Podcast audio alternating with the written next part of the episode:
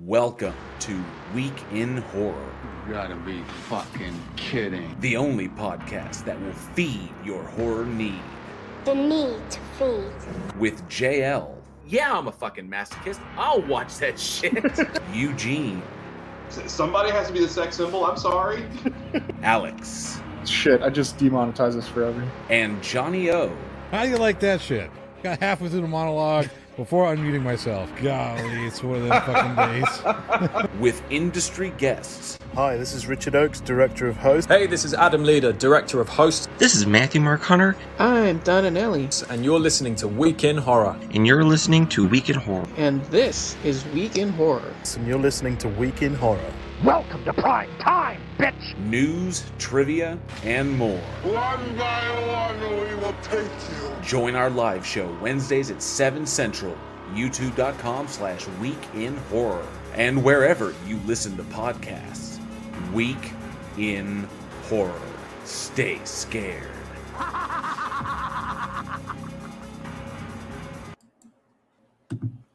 Welcome, welcome, horror fans. It's Wednesday, 7 p.m. Central Time, and that means it's time for another episode of the Week in Horror Podcast, the only podcast where everyone is a suspect. And if you're listening to us on your favorite podcast host, you can join us here for our live show on YouTube so you too can laugh and scream with us, flex your horror knowledge in the live chat, and maybe even win some trivia prizes covering select films released in horror history March 6th through. Thank you all so much for joining us. I'm Alex, and with me tonight are Eugene and Jo.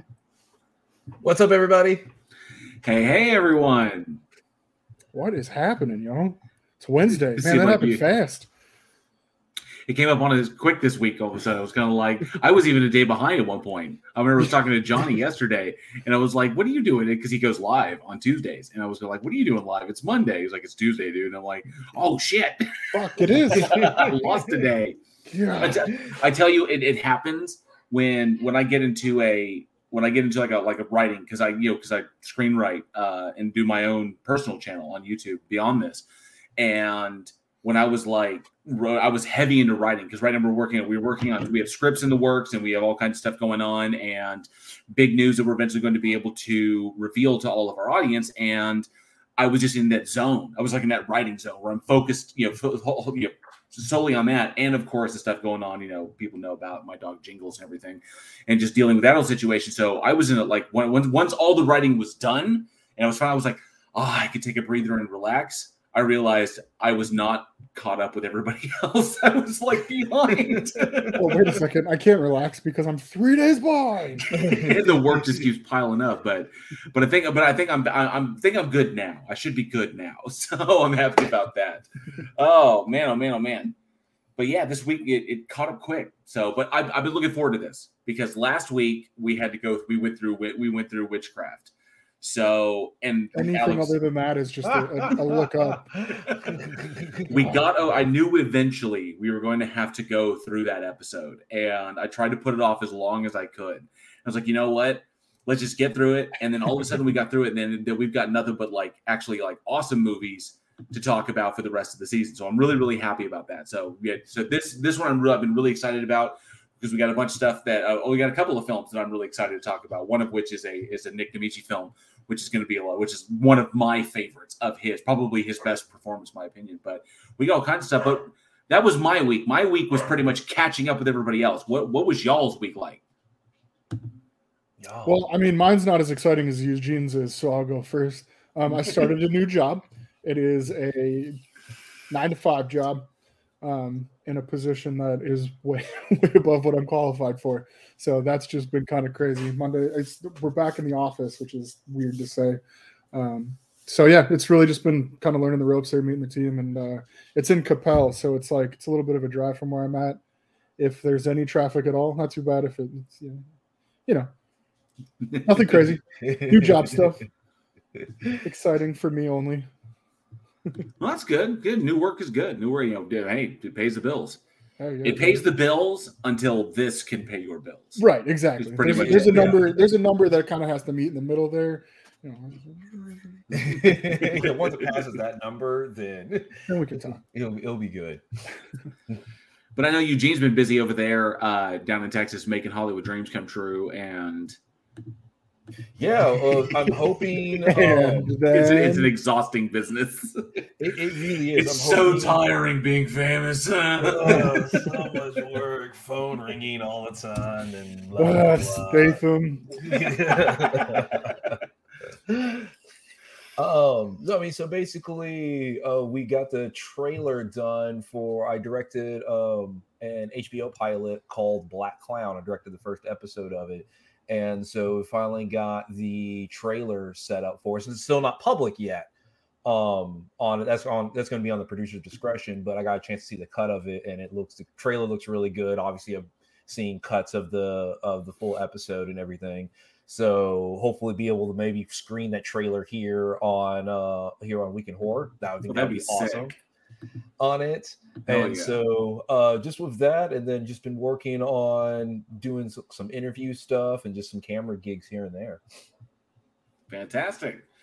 Look at us just working, just working. AF.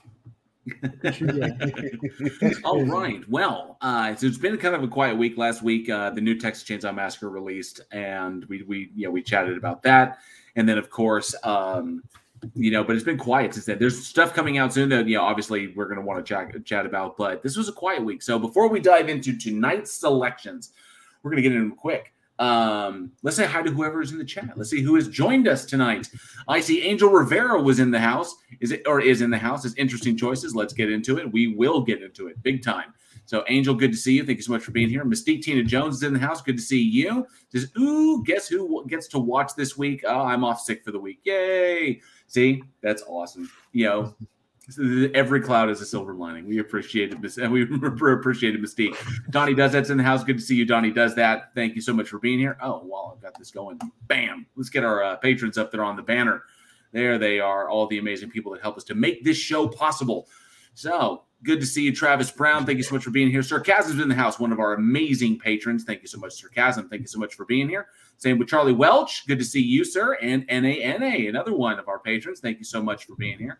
Love having you all in the chat. Jin Juice in the house says hello, everyone. Good to see you. There's Media Macabre, or AKA Aaron Reese, AKA the Trivia Killer, is in the house. Good to see you, sir. So good at trivia, he earned himself a spot on the fucking show. Yes, he did. so we give, uh, we had to give everybody else a chance to win. Anybody had their chance. Best solution ever. So and he and uh and uh Aaron has been amazing on the show. He's been absolutely stellar because he is his he is a wealth of horror knowledge. Um, in addition to everything that we all know collectively, so the the encyclopedic knowledge of the genre just got so much bigger. So eh, good to see Aaron. Thank you so much for hanging out. And I see Sketch Crasher in the house. Good to see you, Sketch Crasher. Says hello, all. Hello to you. Thank you so much for being here. And I see. I knew I saw somebody else. Dave Cernick is in the house, just subbed in. Thank you, Dave. We do appreciate Nice. it. Thank you so much. I hope you really, really enjoy the show. We'd love to hear your thoughts. Definitely down in the comments below. Cindy Johnson says, still working, but listening. The only way to work is to listen to us. And of course, your other favorite channels. But we appreciate it, Cindy. Thank you so much, hon. Thank you. And you know what's ironic about that, JL, is I used What? to work with you, so I got paid to listen to you. This is true. And I, I got paid to listen to the other people that I listen to as well. So fantastic. The only way, the only way to listen to podcasts is while you're getting paid to do it. All right, y'all. So good to see everybody. Thank you so much for all for, for everyone being here. Um, but we got some good movies to talk about and I know we're going to spend a, a decent amount of time on them. So what do you so what do y'all say? I say just go ahead and dive in.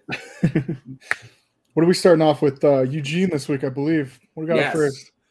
All right. So the first movie we have up is Nomads, which was released March 7th, 1986. Directed by John McTiernan and starring the lovely Bond himself, Pierce Brosnan, along with Lesley-Anne Down and Anna Marie Monticelli. And basically, what it is is that you have a French anthropologist who ends up getting haunted by an evil spirit. That's a nice way of putting that. That really, really is. That's a that's a very nice way of putting that. I, I okay, so I got to say, straight- uh, like, first and foremost, just talk about the just the film in general before we dive into it deeper like this. One, Pierce Brosnan, because because when I was growing up, I first I first found Pierce Brosnan as as Bond, as you know, Goldeneye. It was like, oh, Pierce Brosnan, and then from Goldeneye went on to do things like the Thomas Crown Affair, and pretty much there was this image of Pierce Brosnan, and you really kind of forget about him as as like an actor because he's got this image that he portrays this type this type of stereotypical character that he portrays. Usually debonair, very well dressed, very charismatic, you know, ladies' man, uh, prim and proper gentleman, that whole that whole kind of thing. And then he's played a few bad guys here and there, but he never lost like the Bond essence. So this was years before Bond, and I was shocked because if I had seen this first, I would have thought that Pierce Brosnan was fucking French. It was it was impressive because typically you you know actors like you know Brad Pitt like in The Devil's Own was just you know awful you know in that in that film as far as like trying to convey Irish. I love I love Pitt, but his Irish is just not good. And but Pierce Brosnan knocked it out of the park. I was like, that is a French anthropologist. I can believe that for you know hardcore. And also this being oh oh um so Cindy Sue said he uh you didn't see Remington Steele. So Remington Steele is where he got his start and I didn't watch any of the Remington Steele until much, much, much later. But what is this? Cindy Sue. Cindy Sue's in the house as I stepped in just jail. It was think it was thinking of Cindy, and I was so confused. the other Cindy. So I actually didn't. I didn't. I didn't uh, check out uh, Remington Steele, but I thought that Brosnan was fantastic in this, and it's not overblown. It's not like you know a, a caricature of French people. I thought his, his role was fantastic, coupled with the fact that this was John McTiernan's first film and people should recognize John McTiernan for who he is, uh, for you know, like Die Hard, Predator, Die Hard, Predator, yep. you know, the Thomas Crown Affair, a number of really, really stellar films, and uh, this being his first one, you know, not a lot of money. We all start this is kind of the same, you know, when we start like making you know uh, major movies like this. You don't really have a lot of money to play with, so you've got to know you've you know, you've got to know your shit. And I think this film alone was so strong in the fact not only is he telling a very, very creepy story that's kind of based in actual mythology, which is interesting, but the show, this movie really showcased McTiernan's ability, McTiernan's technical mastery, his ability to utilize his equipment to the best possible effect within his budget. And I mean, I love the atmospheres of it. I mean, he managed to capture Southern California, you know, and make it look, I mean, look harsh and the kind of underbelly, the seedy underbelly of Southern California, which we all know is there, but it's typically not captured unless you're thinking things like Skid Row and stuff. Right. But the, I love the darkness because you he associated an atmosphere with Southern California that's not typically there, and he managed to do it flawlessly. So, and and uh, seriously a gem. If nobody, if uh, anybody in the audience has not seen this film it's pretty crazy. And yeah like you said there's some kind of background on it you know these demonic inuit trickster spirits that are taking human form and you're kind of tracing down this this backstory. It's that's really cool. But you use the one thing about this was the camera work um alone in this. And it's something that i always like talking to eugene about because it's like i've seen some of your work and the way that you use a camera kind of reflects see i'm saying i'm saying it backwards the way that this movie uses the camera kind of reflects the kind of way that, that you like to use. Use the camera as a character. We talked about this. Use the camera as a mm-hmm. character. And in this, besides the um, what do you call it? Rack focus, right? When when you do like mm-hmm. the the focus in the back and then focus on the front and focus in the back and focus, you know, and the really mm-hmm. sharp edits in this, the stuff that they, that camera tells the story as it should. You have a static camera in a, in a movie and it's boring. You're looking at one thing the room's not moving you don't get the vibe from everything going on around you you can't pull that atmosphere in. But this this doesn't do that at all. This camera doesn't sit around. This camera is your eyes. You're brought into this this whole film the whole time you're you're on the edge of your seat like oh oh, oh. um it, it was because it because in that, that the plays because in the storyline she's remembering his right, final days. That's the whole thing is it's memory, right. and so it's supposed to be a memory. You're supposed to be thinking the whole time, like I'm just seeing this through somebody else's eyes, and that's they did such a good job with that in this movie, especially for being you know in the '80s when camera work was pretty fucking shoddy, in a lot of horror movies. It was just it was real bouncy. It was real, you know, throw it on a, a track and run it. Uh, but you could tell that they they put a, a lot of thought. The director put a ton of thought into how the audience was going to perceive the camera work in this. Um, and on top of that, the, good story, good story, great camera yeah. work. Ended up being being real good. I'd never even heard of this until you had brought it up, and I was like, Pierce Brosnan. and oh, he's not French, is he? And then you, you go through the first, yeah, the first couple of minutes, and you're like, "Holy shit!" And you get sucked into it, and then you, you're there for the story, you're there for the ride, and at the end of it, you're like, oh, "Whoa, that was intense." There's Yeah, something there's something about British actors that can pick up accents very well. Because I mean, you you look at people like if you watch uh Kate Winslet in Eternal Sunshine on it. If that's the first time you've ever seen her, like I thought she was American for a while until um I thought she was American for a while. Then you actually see hear her speech as regular. It's like no, she's British. You see an interview, and you're like, "Wait, the fuck? What?" It's like that's no, that's not your voice. But I've I've noticed with so many British actors, it's just so easy versus like American actors where it's like a it's it's kind of iffy if an American can hit a British accent. Dude, Americans can't even hit American accents. Yeah, you're from New York now. It's and kind of also like go you know, southern as, accent, like you know, as a reason, it seems like Tom Holland, you know, was the best example to be able to switch between the American and the uh, the British accent, which he, because he does it so fluidly, and he, he credits his his uh, voice coach for you know for helping his dialect coach for helping him to nail that because he's really really good at it. But then again, it's it, I don't know what it is going uh, as an American as as an American actor. It's it was it's always been difficult. The hardest one I ever had to do was a was, was my very first stage production when I broke out um, and I had to play Van Helsing in a theatrical production of Dracula.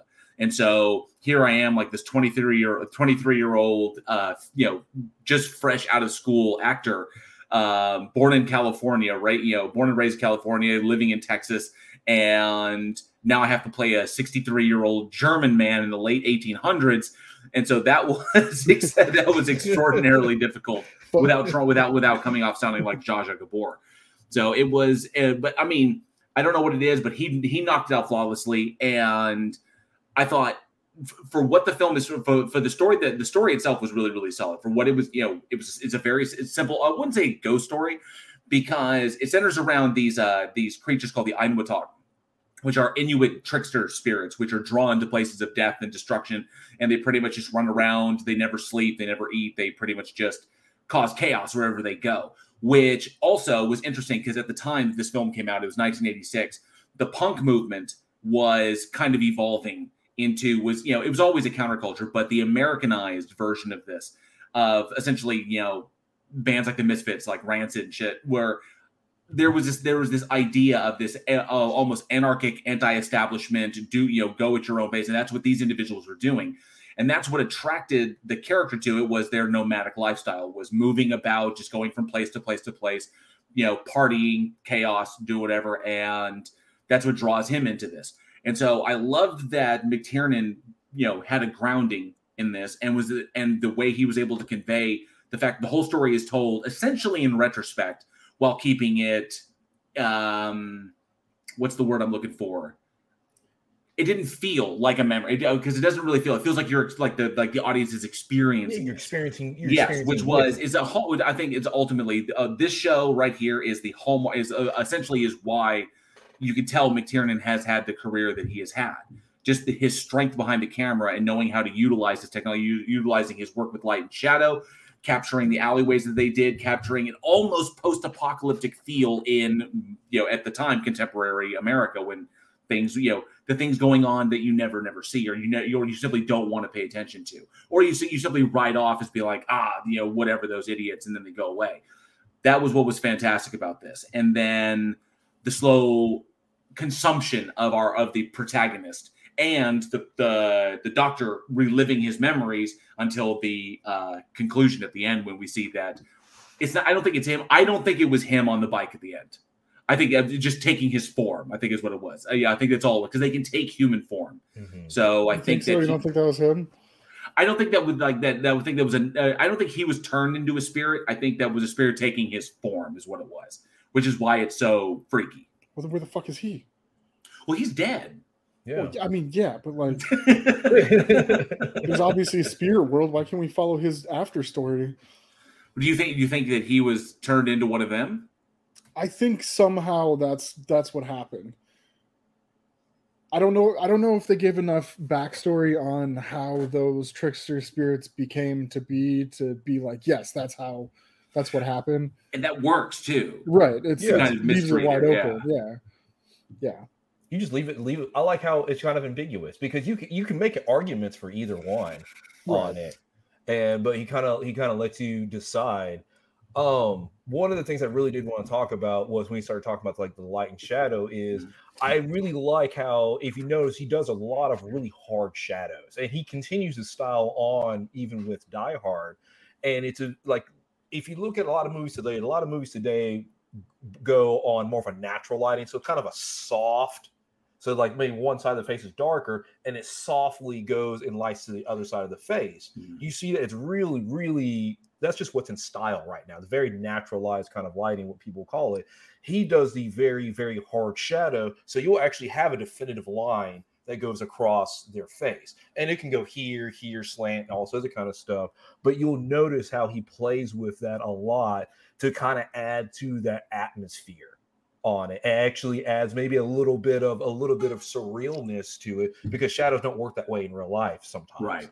Um, and so I and that style carries on. So I think with this camera work, along with utilizing this light and shadow that way, really creates a definitive style. And you can see how he got Die Hard after this because it's like a I like the way he had some really creative shots when during the action sequences. So it's like, okay, well, let's put you in an action movie. and Let's see what you can do with a full action movie, and it works.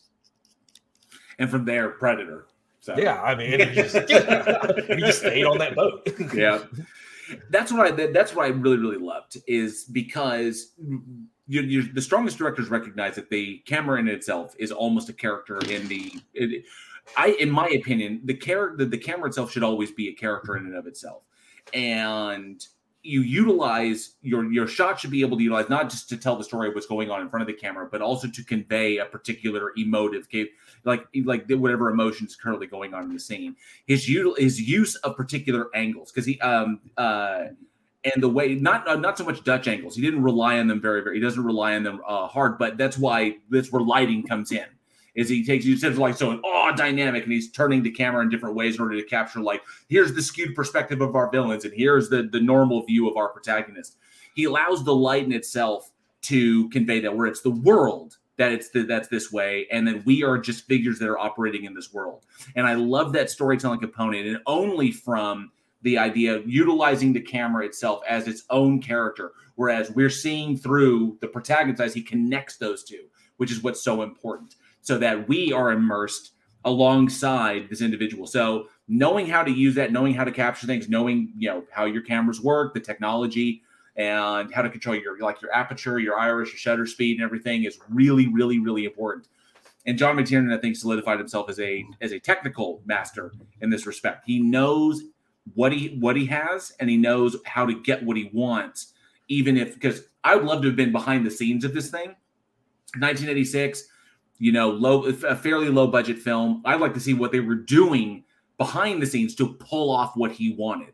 So this is uh, if there was a behind the scenes of this of this film just you know somebody walking around you know documentary thing i, I think that would have been cool as shit. Just to see the little the little tricks that he would have pulled out as far as his lighting and you know to capture his sound in order to convey the story. I thought it was uh, way more brilliant than it got credit for when it first came out um, it kind of was like there, and critics kind of dug it, and it was like, you know, it's this interesting little story. But there was the strength of it, the strength, you know, when other studios see this, was like, oh wow, he really knows how to convey something here, which is why he was able to, you know, jump to such a large film such as Die Hard. Die, what's Die Hard? I've never seen that before. I'm joking. Jesus. JL almost booted you right there. I know. He Like what? This I is made window him- closes. You haven't seen the greatest Christmas. You haven't seen the greatest Christmas movie ever made. Oh, it's absolutely a Christmas movie. And I'm not saying that to be like, oh yeah, it's a Christmas. It is. That's actually the uh, my That's like parents saying, told. jing- or uh, I'm sorry, what was it? Uh, uh, Arnold Schwarzenegger Christmas movie, Jingle All the Way. Is that what it's called? Yeah, yeah, jingle all the way. Jingle All the Way. Yeah, Mhm. I'm, I'm putting two movies together at the same time. Don't worry about me. but nonetheless, um, I do like the simplicity of the film. It's a it's a well written story. Pierce Brosnan is solid and doesn't over you know doesn't ham it up or chew it up, which would have been so easily him playing a French character. and I liked everybody else around it. I really, really dug, you know, the punk. I think Adam Adam Ant was what was like the leader of the punk that he beats to death with the with the tire iron, and then he then he disappears. So really, really interesting, uh, just stuff in there. I thought was cool, a staple of the '80s, and I really, um, I think everybody would really, really dig this if they, if you know, just to give it a shot if they haven't seen it yet. I may have to stream it over in the Discord. This one was a lot of fun to watch. Just a surprising little gem.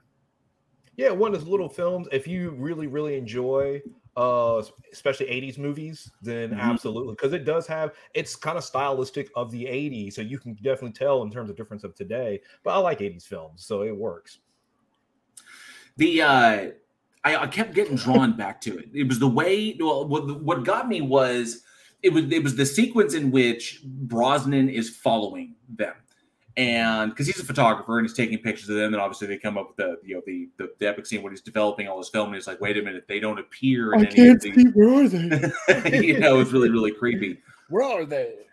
but he but McTiernan managed to because he's a French anthropologist and you know his work his workplace is just you know uh, littered with pictures of all the, the, the tribes around the world that he has been photographing and I like how watching it was it was it was odd and I thought it was really really cool watching someone move through Americana through essentially America watching us as the watching us from the outside kind of like studying us which I found was interesting and the way um, Omni Boros. Oh, good to see you, Omni. Uh, thank you so much for being here. But um, he was playing a photographer in this, and I dug how uh, McTiernan caught that. How they just you know the way he moved through that. I thought that was really really strong. So I just really I really really dug it. So it's definitely a great movie. Check it out. Um, I think we're I think it's about time for the yeah, McTiernan. I would say, yeah, I love McTiernan. Oh yeah. Oh, a- absolutely. I Die Hard was the first movie I ever saw. That's what my parents told me. So um, that's where my film background begins on Die Hard. When I was four. Yeah, when I was four. Yippee ki yay, motherfucker! my parents are just like, "That's not real blood. Just ignore that." and it worked. Uh, uh, then I started watching horror films, so it just went down from there. Um, but actually, I want to ask the audience what is your favorite McTiernan film? We talked about Nomads, we talked about Die Hard, we talked about Predator. He has a, a long list of other films. Uh, what is your favorite McTiernan film? Ah, John McTiernan.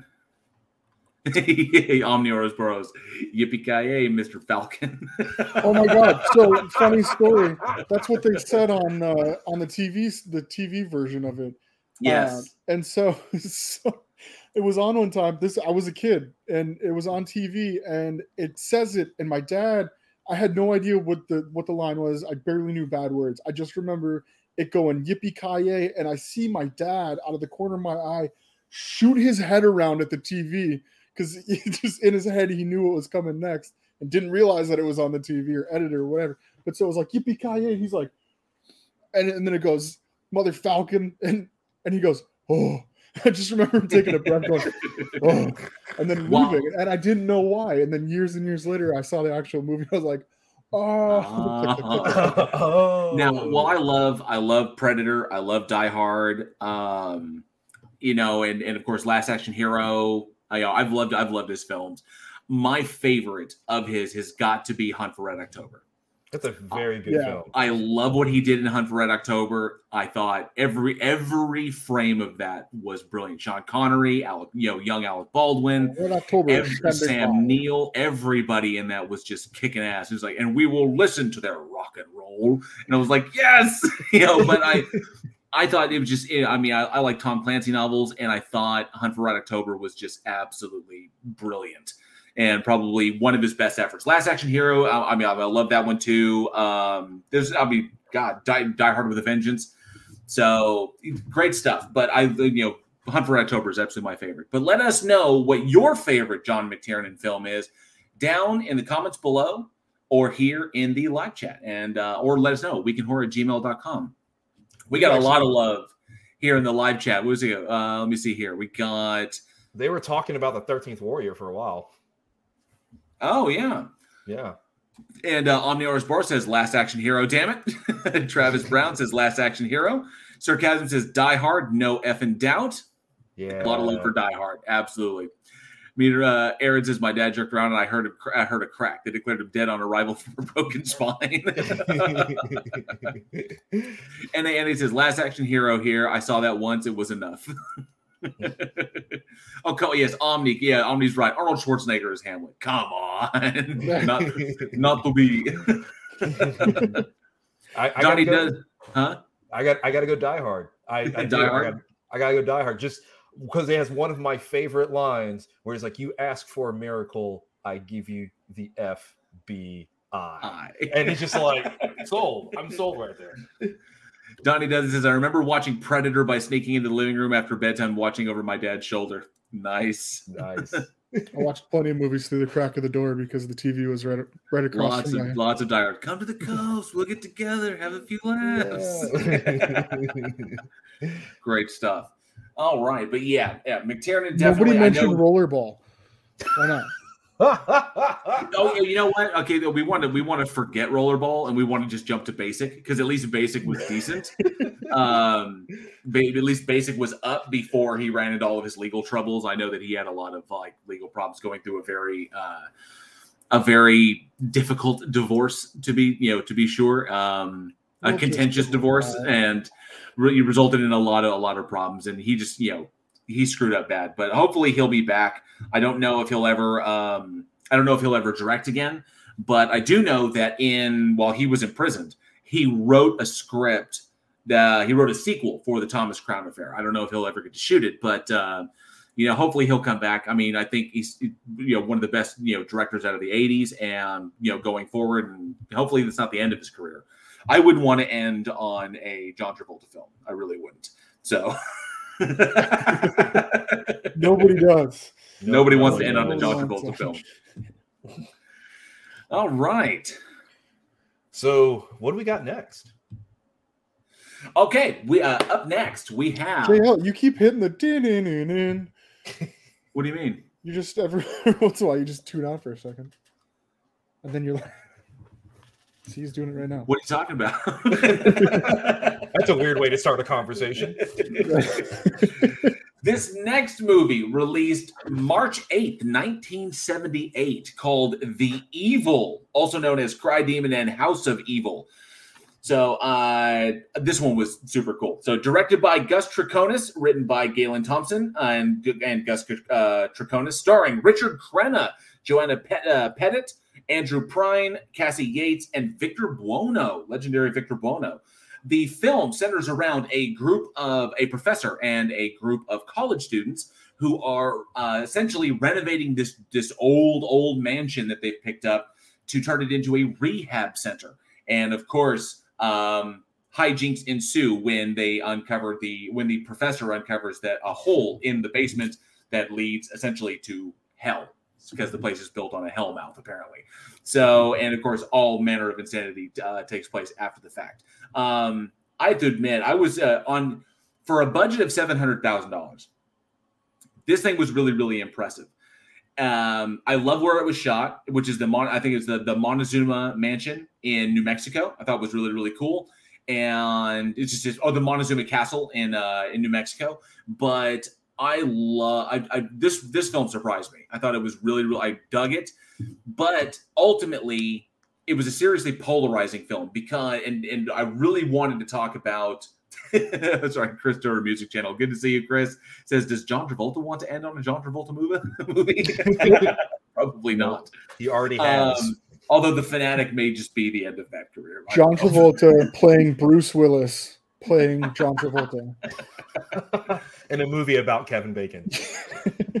so I, this one was this one was seriously polarizing because and one thing I wanted to dive on about this one is there is a fine line between having a movie between making a movie that has essentially that asks questions of the audience that has a real narrative that wants to engage the audience and make them ask you know, like you know like you know big questions like you know the the you know good and evil and truth and and justice and um you know uh things that we talk about you know like motivations behind action shit like that really really you know big topics, and then the visual appeal of the film, making a horror movie and selling it as a horror movie, because essentially that's what this movie tried to do. But a lot of critics felt that it was overshadowed by the extreme graphic nature of the movie, the, the extreme violence that takes place, the blood and, and death that it was like, wow, you get all this visual appeal, not to mention, you know, you know, Satan showing up at the very end.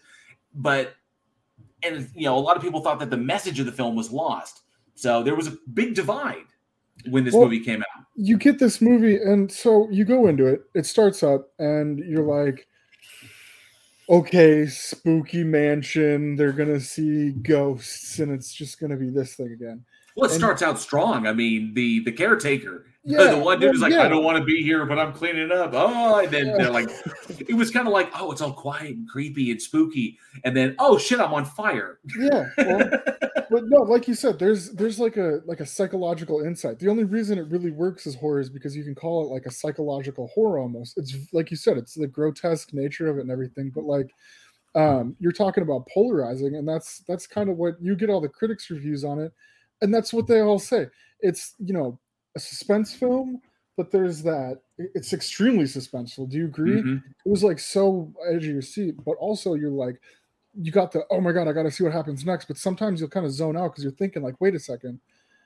That part doesn't make any sense unless and then you know something happens in the movie. I don't want to ruin this one because this one's really good but um and you're like where ah, ah back and forth. But yeah as as you were saying the critics didn't take it very well saying that they were like minimizing like the the theatrical aspect of it to try to push a point but the, if you really look at it they did a very good job and maybe ahead of their time type situation job with telling a story while also making it just insane the shit gets real Yes. it's It you know does. after he opens up that cellar too, and like everything starts locking up and you're like wait a second this might take a churn Okay, that's rule number one. Rule number one: you take over a property. You take over a property that's like old and, and has a history that you're aware of. Okay, and you find a door in the basement, yeah like in the in the earth. Yeah. Okay, that is locked with a cross. Don't fucking open it.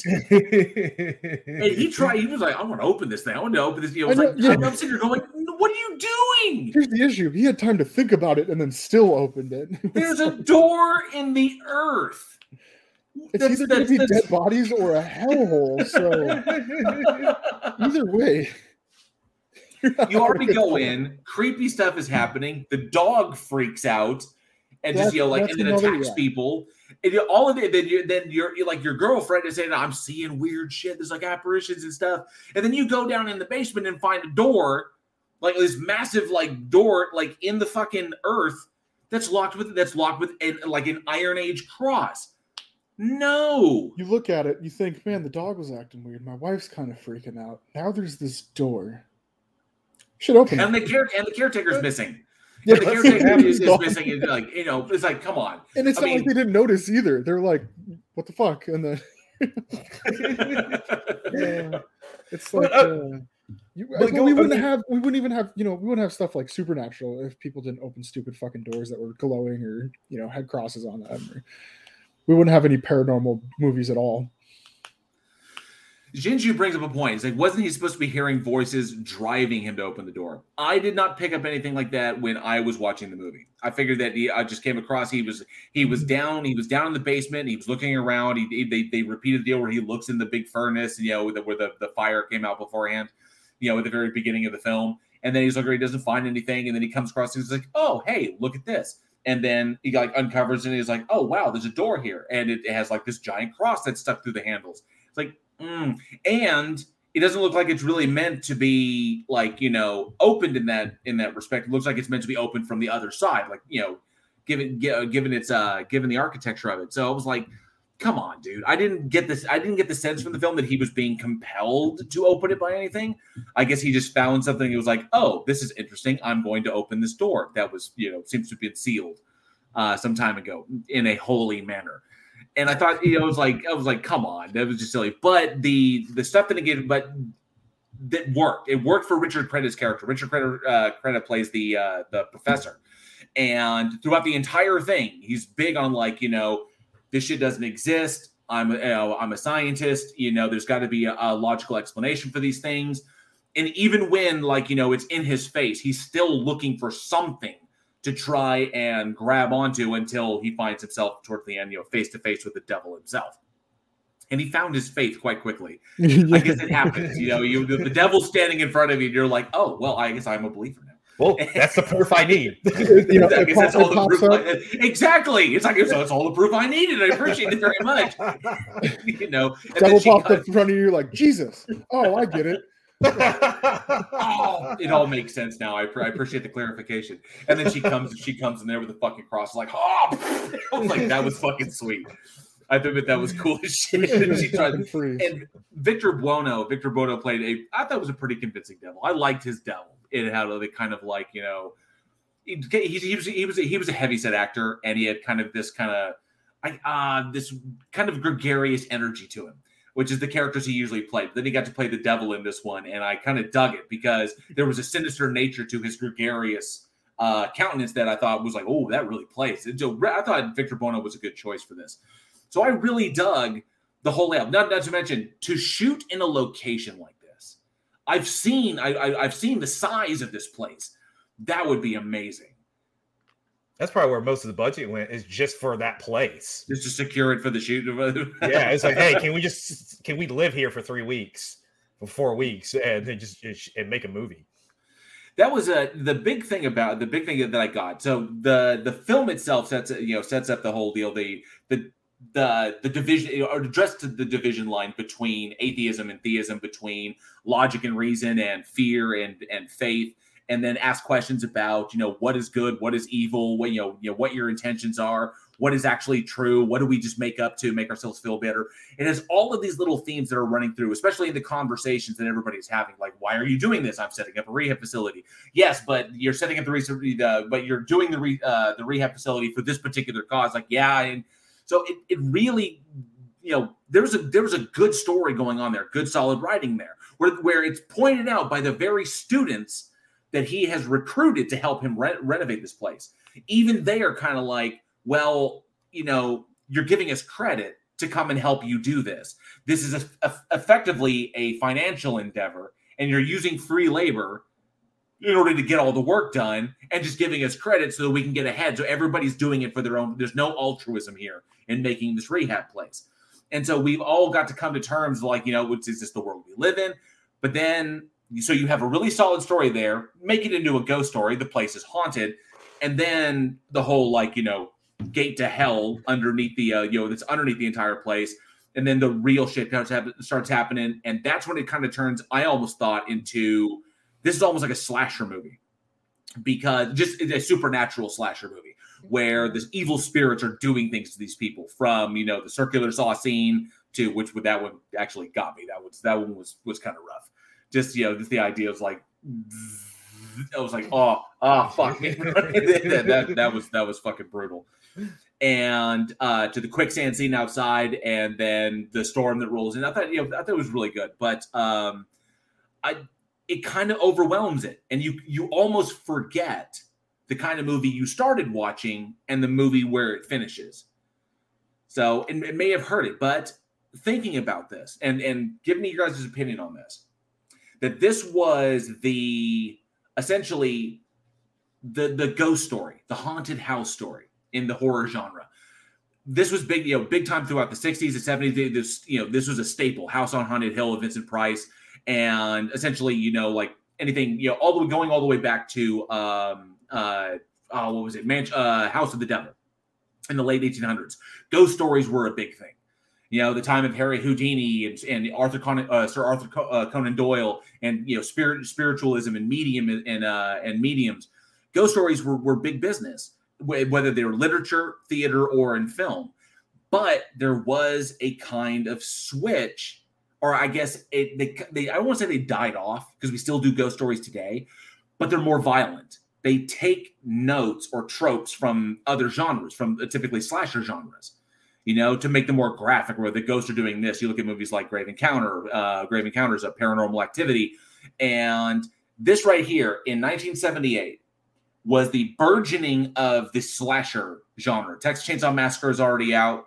Halloween will be releasing that year. In a couple of years, we're going in, in less than two years, we're going to be getting Friday the 13th and The Burning and so on and so forth. You know, Nightmare on Elm Street. The slasher film is creeping in because you know Texas Chainsaw came out in 74. So the slasher movie's coming in, and we're getting this new kind of this new kind of genre that's like really kind of starting to blow up. And this movie tried to take from both the supernatural ghost story that has like you know existential questions to the violence and visual aplomb of the slasher genre and blend the two together and i well i admire that i think it didn't maybe didn't play maybe it was like alex said earlier it was a little too ahead of its time in trying to blend these two together which is why critics at the time were like ah what does this film want to be? I think it knew i just think they weren't ready for it. Here's the thing and now that you're talking about it i'm listening and yeah it might have been ahead of its time but it might not have been in the right region because you see a lot of this supernatural it's scary it's psychological there's like a whole story behind the ghosts but then also kind of that slasher aspect is like j horror a lot of that has a lot to do with they really dig into the background of you know the the religion of the ghosts and why they're there and it's always like the big story and it's suspenseful but then also you got the stuff, you know, like the Ring and the Grudge, where people get brutally murdered right by said ghost. So I mean, it, it it plays in one region, but maybe not. Maybe we can't do stuff like J horror. We can't do suspenseful yet slashery yet psychological stuff. Um, I wouldn't necessarily because I wouldn't put this on track with slasher. Just, I mean, just for the sake of even if you have a spirit say going around, it kind of misses some of the other tropes True. on it because people people can just die in supernatural films and right. doesn't necessarily make it a slasher.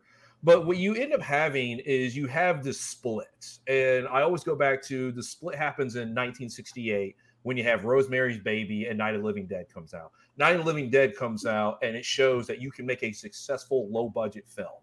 And then shortly afterwards, you get, say, Texas Chainsaw Massacre, Halloween, and the slasher genre is born because most of the early slasher genres are cheap. Halloween was made, I think, for three hundred fifty thousand. Not the first Nightmare on Elm Street was about the same budget. Um, the, you have these little nothing uh, budget wise movies that end up making a big impact.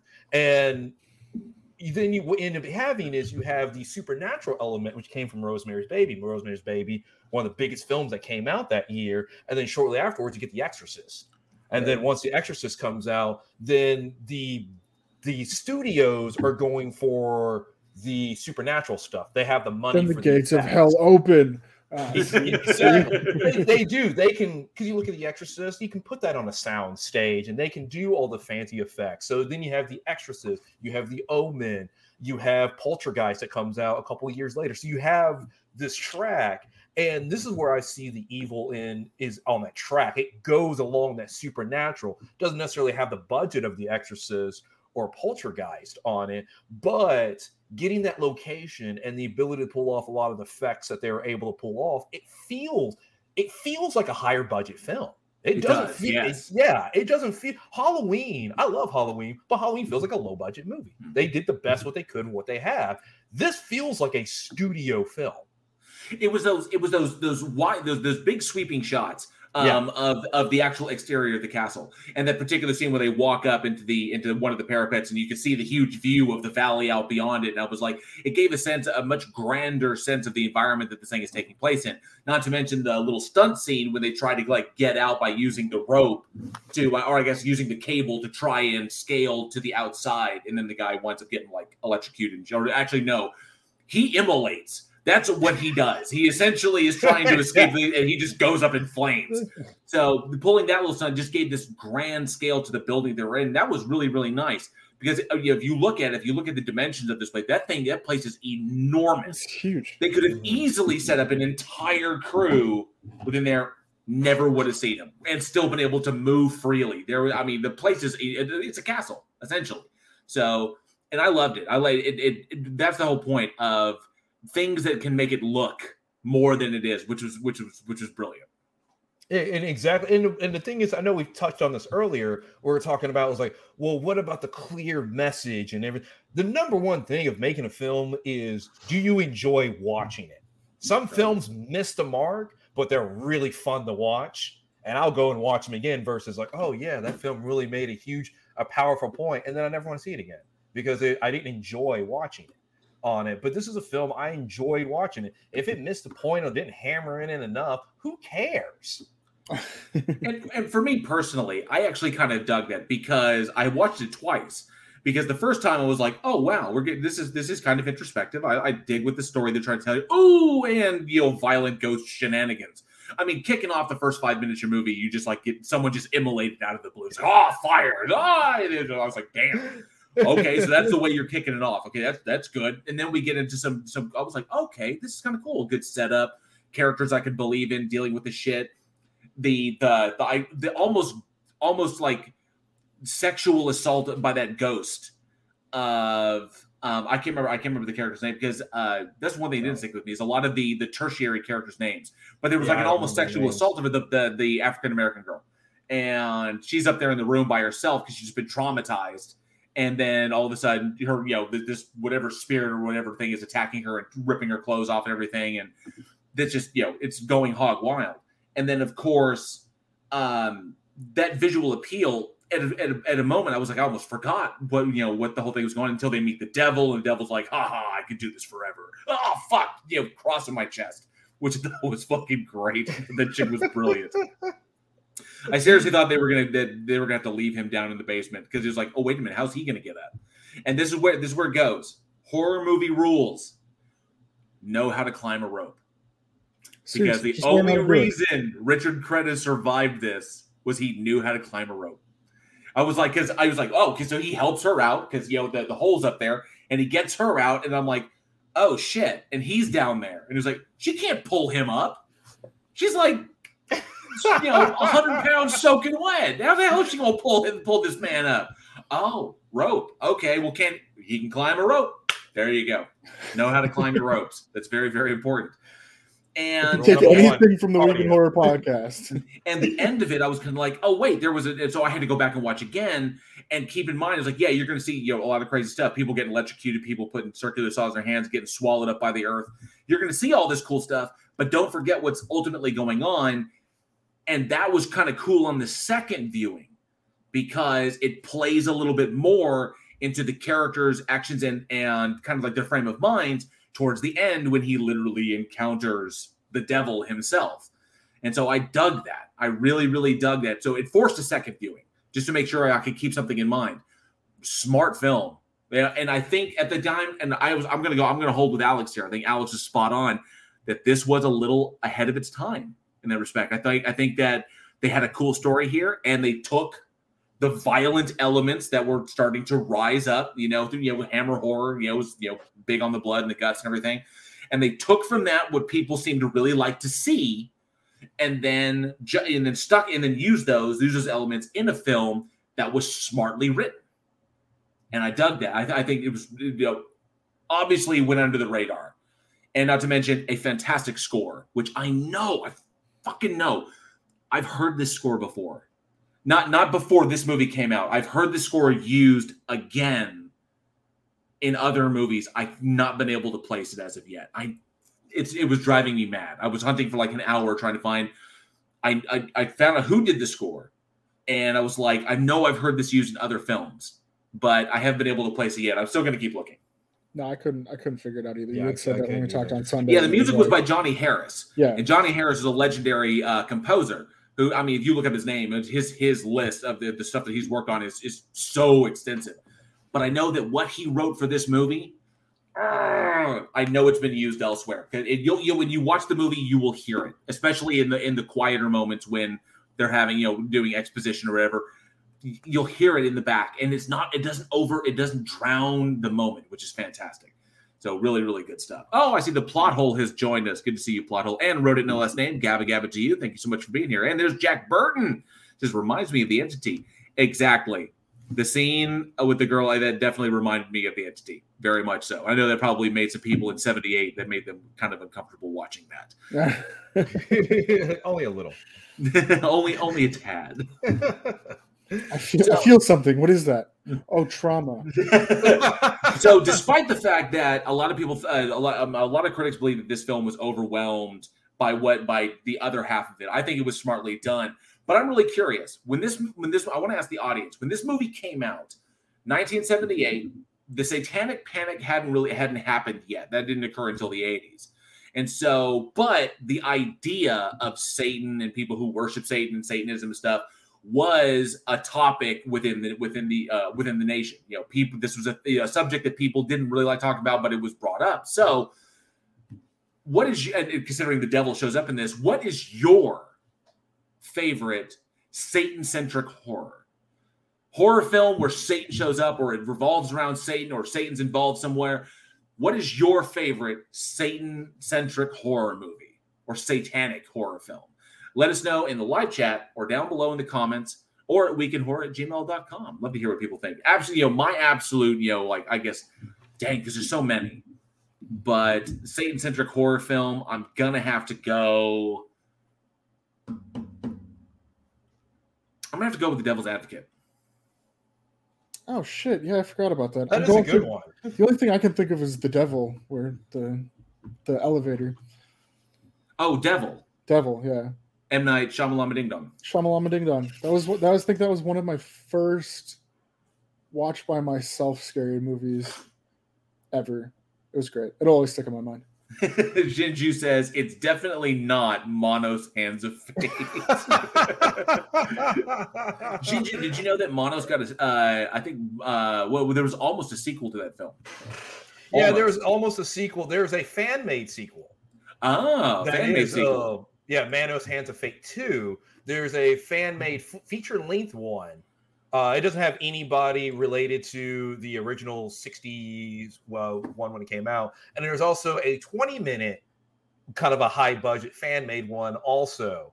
So there's actually kind of a sequel and a half. Manos 2, Torgo's Reckoning. Torgo. Um, uh, oh, Aaron brings up Angel Heart. Oh, yeah. Robert De Niro. Fucking A. Nice. Wasn't Nice. that uh, Mel Gibson? The master would not approve. yeah, that's right, Dave Cernick. The master would not approve. Uh, with his with him with his knobby knees. so apparently, the guy who played Torgo while filming did lots and lots of LSD. Well, yeah. So Did you that's not see the movie. It explains the look on his face. that's why when he's like reaching towards the camera, he's just like, because he's tripping balls. I don't know which cameras. Constantine's a good one. Nerd Journal brings up Warlock 2. Donnie does that, brings uh, brings up Constantine. Peter Stormare was pretty badass. What for such a small for such a small mo- for yeah, it was a small portion of the film, but Peter Stormare's Devil was pretty damn cool. Ninth Gate? How about that one? Oh, why? Why? We had to bring Johnny Depp into it somehow. It's the only way I could think. Okay. Aaron says just enough LSD to shoot, not so much you think the camera's staring into your soul. I think maybe that played into the aspect of his character, actually, to be honest with you. That's that look on his face. Fuck, I could see it. Thank you, Jack. Jack Bird says Ninth Gate ain't horror. Get the fuck. I agree. Thank you, Jack Bird, and I can't Sure, stand that yeah, fucking movie. Fair enough. I can't stand. Uh, I can't stand the last five, like the, the last five minutes of that movie. The whole fucking movie. Oh my god, I've never been so pissed off at a film in my life to make me love it so much. Everything about that movie, the direction, the writing, the story, the the visual appeal, the the cinematography, Johnny Depp, everything was brilliant until the last five minutes. Is like and credits. I was like, fuck yourself. I was so fucking Rage quit. Table flip. I rage. quit. I, I did. Wrote it in the last name says "End of Days?" Question mark. You're a quiet boy compared to me. A quiet boy. Fucking Artie, fantastic. All right, let's dive into our next one, and I've so been looking forward to talking about this one because Man, so you fucked me up movie. with this because it you fucked me up with this one because it's it's called something else. Um, it, it has a it has a couple of. of names, but that's so let's here let's get to this part because this is a great movie. Um, this was uh, late phases or Night of the Wolf, depending on where you're looking. Uh, this one came out March 9th, 2014. This was directed by Adrian Garcia Boj see I Bogliano, I think. That could be Bogliano. I, I don't want to fuck up his name because it's a like I said, it's a great movie. Um, this one was starring uh, Nick Damici, Ethan Embry, Lance Guest, Tina Louise, uh, Caitlin, o- uh, Caitlin O'Heaney, man, Erin Cummings.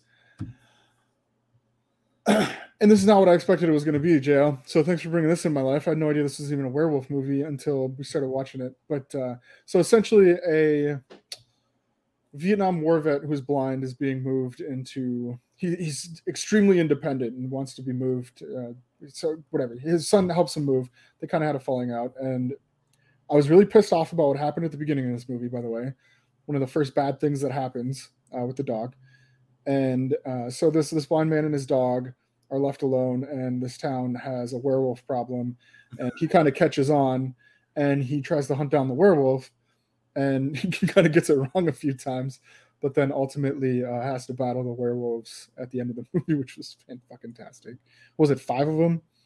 Five, four- yeah, there were five. of Yeah. So yeah, so this blind guy and his dog get left alone, and there's an attack, and and then this pissed off Vietnam veteran loses his dog and goes fucking John Wick on a, a town full of like, werewolves. Essentially, the creepy ass fucking the priest who ended up, yeah. Sorry, this one's every aspect. It was simple. That was the thing. It was extremely simple, and it was it was done extremely well. Um, and the critics reading up on it, it was like they didn't like it. And it was like then you get these horror fans that come in, they're like, no, this is absolutely the best fucking werewolf movie I've ever seen. Um, because yeah, this one was different but fun. Definitely one of the best. Yeah. And what what this one I mean, outside of like the originals, I think. Oh yeah, I mean, well, that, that's what that was what was that was what was brilliant about this one is because you know werewolf films are typically and we were talking about this when we were doing the, the breakdown of it. Werewolf films come in two different flavors. You've got werewolves where the werewolf is the threat, where it's typically just like you know the werewolf is itself, and then you know people having to deal with the werewolf. So then you have the werewolf as a metaphor for something that's going on in the story itself, where, the, where you it's- you have know, like in Ginger Snaps, the you know uh, girls going through you know essentially puberty, that change from from child to adult, you know, from child to adulthood, and then of course child to adolescent, and then so but that that change that everyone goes through, and then the werewolf, the change itself coming on, something that is beyond the realm of their control, and how the changes that come along with that. And so it's either the werewolf is changed or the werewolf as the adversary. And this particular one is is the werewolf as a metaphor in this. Now, yes, Nick Damici uh, is kicking ass, throwing down, and the werewolves themselves were pretty. Well, I thought were pretty decent. I love practical effects. I'll always go practical effects, and I love the more. It was a unique take uh, on what they looked like. It wasn't your classic howling werewolf, and it wasn't like know, like, oh, I'm a. It looks like more like a brown bear in like you know a silver bullet. I dug these ones. And then, of course, the thing that really sells it when you are going for the metaphor story and something that is so important that we stress very, very often that sometimes makes the absolute best horror films is human characters.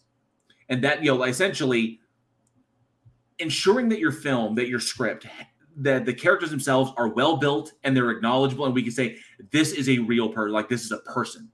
And when you have stock characters, like pretty much most of the victims in any you know slasher film or you know whatever where we don't we don't know anything about them, building up your characters allows us to immerse ourselves in that story and understand the metaphor.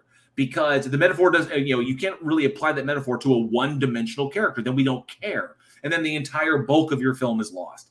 That was what was so important, and the performances of Demichi uh, of of, uh, of Nick Damici, the performances of Tom Noonan, of Ethan Embry, everyone in this was so strong for such a for such a small budget and kind of a for such, for an indie film. I was so impressed, and it comes across extremely well. This is why human characters are so very important in order to convey the deeper themes of whatever story you're trying to tell. Well, and then see, this is why it's it really important to build three dimensional characters, characters that can have depth, that characters that can justify their actions. It's like you can make a character, you can take, say, the high school jock with the Letterman jacket who picks and he's star of the football team and all that. And we've seen hundreds and hundreds of times in movies of that particular character, whether it's about them, about somebody, whatever on it. But then adding something, adding to the fact that maybe he's dealing with abuse at home. That add mm-hmm. now it's kind of like this is his way of just adding little elements like that to a character now make it gives it that much depth because a bully is going to play it a bully is going to play those actions differently based off the motivation. So it's not well is he mean for the sake of mean, or is he mean because he's trying to hide some kind of trauma? Is he mean because he is trying to impress some girl? And you're going to be mean in different ways on it. Mm-hmm. So that's why giving your characters depth. Because the thing is this: if your characters are interesting enough, people people will stay around. If you look at movies like Twelve Angry Men, Reservoir Dogs, but Breakfast Club, where you have characters that have such depth you can stay almost in one room the entire time. Right. And we'll sit there. 12 angry men, they're in a jury room the entire time, but there's so much, so much stellar acting.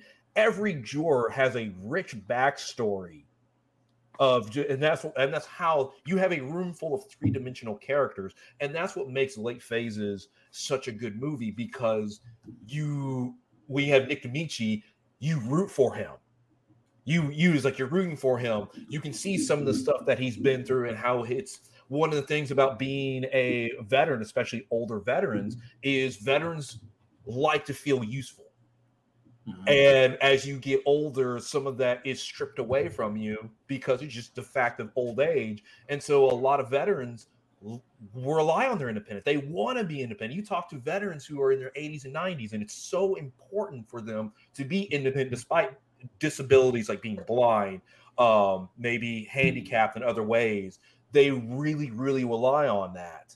And so adding that element onto it gives his character that depth on it. It gives it that that and that's why that's what makes this movie so good.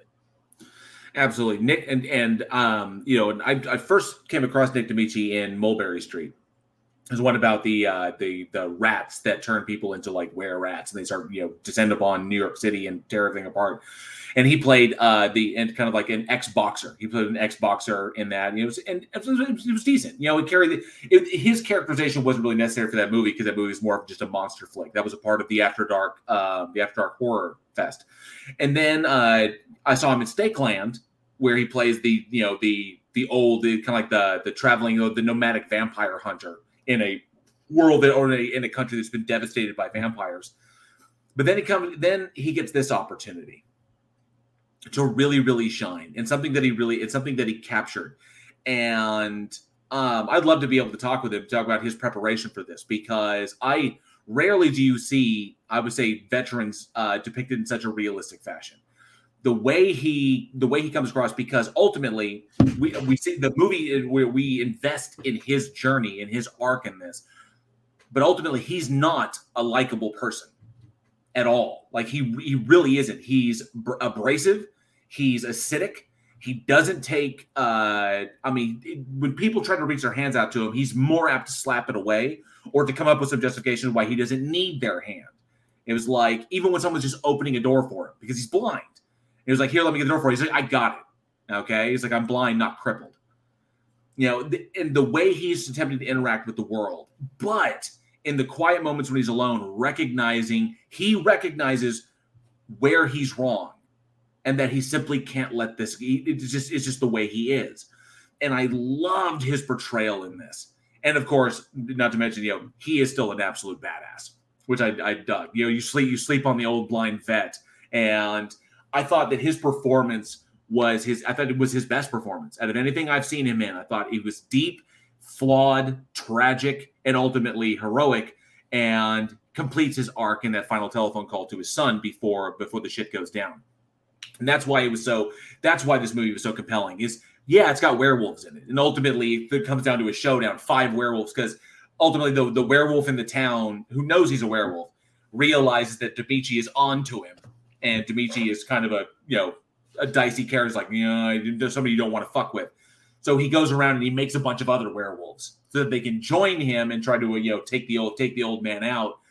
And ultimately, it descends into a five on one, a five v one fight between this old blind uh, Vietnam veteran, five years in Vietnam. oof. a long time. right. And then they descend upon his house and he proceeds to wreak motherfucking havoc on these assholes, which I really, really loved. But that's what was so fantastic is the whole film in and of itself is is essentially how we deal with trauma. It, and it uh-huh. lined it lined up really well. So you had the dog dying, then you had all this other stuff going on, and it took them till the next full moon. And I want to give credit here. I'm sorry, I don't mean to interrupt. I want to give credit here. That dog fucked that werewolf up. Bro, yeah, did some work. That German Shepherd fucked that werewolf up. Shadow wrecked that that motherfucker. I was like, that was badass. I love it when the got, dog is a hero.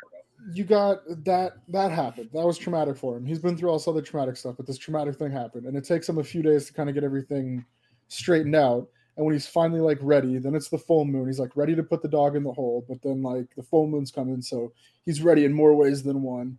And the aspect of like how he how he identified, he used you know his hearing to kind of pick it out. And even if he got it wrong a couple of times, he persisted until he figured out what the fuck was going on. Mm-hmm. And then that all got tied up right at the end. And you know he knew he made that phone call, and then you know his son gets there, and the thing happens, and it's like the whole thing wraps up really nicely starts out good, has a really good middle part, and then wraps up really nicely. Um, and then yeah, that that's another aspect of the whole thing. That's what I'm saying about the way that he was listening.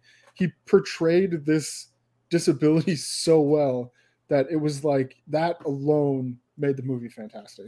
Yeah, no, sarcasm says, yeah, any sighted person who can actually pull off a blind character convincingly is a damn fine actor. Yeah, really, really well. I, I and uh, I got I want to ask you, James, what did you think? Uh, just him using his is like you know when he lost his cane, using his e tool as his cane. I thought that was okay. That was Oh, that's exactly what he would do. Is like you know I like the feel of this one better. You know, it's just this So, more so it was, it was cool the fact that he brought it out, but I'll tell you my personal experience of e-tools, and maybe e-tools are different back then they are today, but they are trash. I've broken like five of them. They're really meant as like a dig your shithole one time shovels. well, he will then at the end when he's sharpening the edges of that Yeah. thing, I was like, oh shit. so I um I I dug in this and the could you know like I said the film in and of itself is a metaphor for trauma and you look at how and it, it examines how different people deal with trauma. And that's essentially the the relationship between Tom Noonan's priest and Nick Damici's veteran. When the the two of them are talking about you know because both of them old you know you know very old looking back on their lives looking at mistakes that they've made trying to find some semblance of peace with you know decisions uh, or, or with either, either actions or inactions in the past and how you know those traumas come to identity we come to identify they, they become a part of our identity as well as the guy who was the werewolf who is desperately seeking some way to contain what he is or control what he is or the priest thinking you know it's like oh he thinks he's got this problem but just no no he's he's actually a fucking werewolf. And but and how we deal with those things and how eventually we can either overcome them we can like as as he does as nick Damici's character does as as ambrose does he overcomes his trauma in the end. And he recognizes this is your last opportunity to do this. Can you do this? You know Oh, and then of course the werewolf guy who just gives in to his trauma. Is like nope this is what i am and this is what i have to do. And just you know all over is like you know none of this other bullshit works. Faith doesn't work. This doesn't work. This obviously is what i'm meant to be. I'm meant to be a monster and then just be you know and then you know you know revels in what he is so and then the priest himself trying to essentially he was a priest because of his prior traumas trying to find some semblance trying to make some sort of mea culpa with the universe in that respect. And just i loved how each individual was dealing with their thing. Even the people around him the you know the lady uh, who lived next door, one of his one of his neighbors, whose husband is stuck in an iron lung, one of the last one of the last remaining iron lungs in the in the country, and how her frustration over that comes out in her nature. She she projects it onto other people, and the people around him, and I dug that. I really really loved it. And then of course Ethan Embry, his son, the son of the guy who you know his mother's dead his mother died uh uh, his mother died i think died of cancer and then all of a sudden you know he wasn't there. He took off on the family. You know he went blind. He was pissed off all the time. He wasn't he wasn't a good dad. He wasn't he was an even worse husband you know and him recognizing this. And then the son having to deal with this and the fact that in the end his father was protecting him, and that's why he chased him out of there. Because you, you you can't be here, so I I, I got to say whatever I have to in order to get you the fuck out of here. And then the son recognizing at the end the trauma of his abandonment, the trauma of Ambrose's PTSD, and the shit that he saw when he was in the war, and then of course everyone else around him. I loved the meditation on trauma in this and how we all deal with it individually. You know, take it to its extreme, becoming a werewolf, or in a very realistic fashion, going to war, and especially how people reacted, obviously, to Ambrose when he came back from that war and the lack of acceptance and having to deal with that shit. Like, you know, I have to make my own place because no one's going to make a place for me.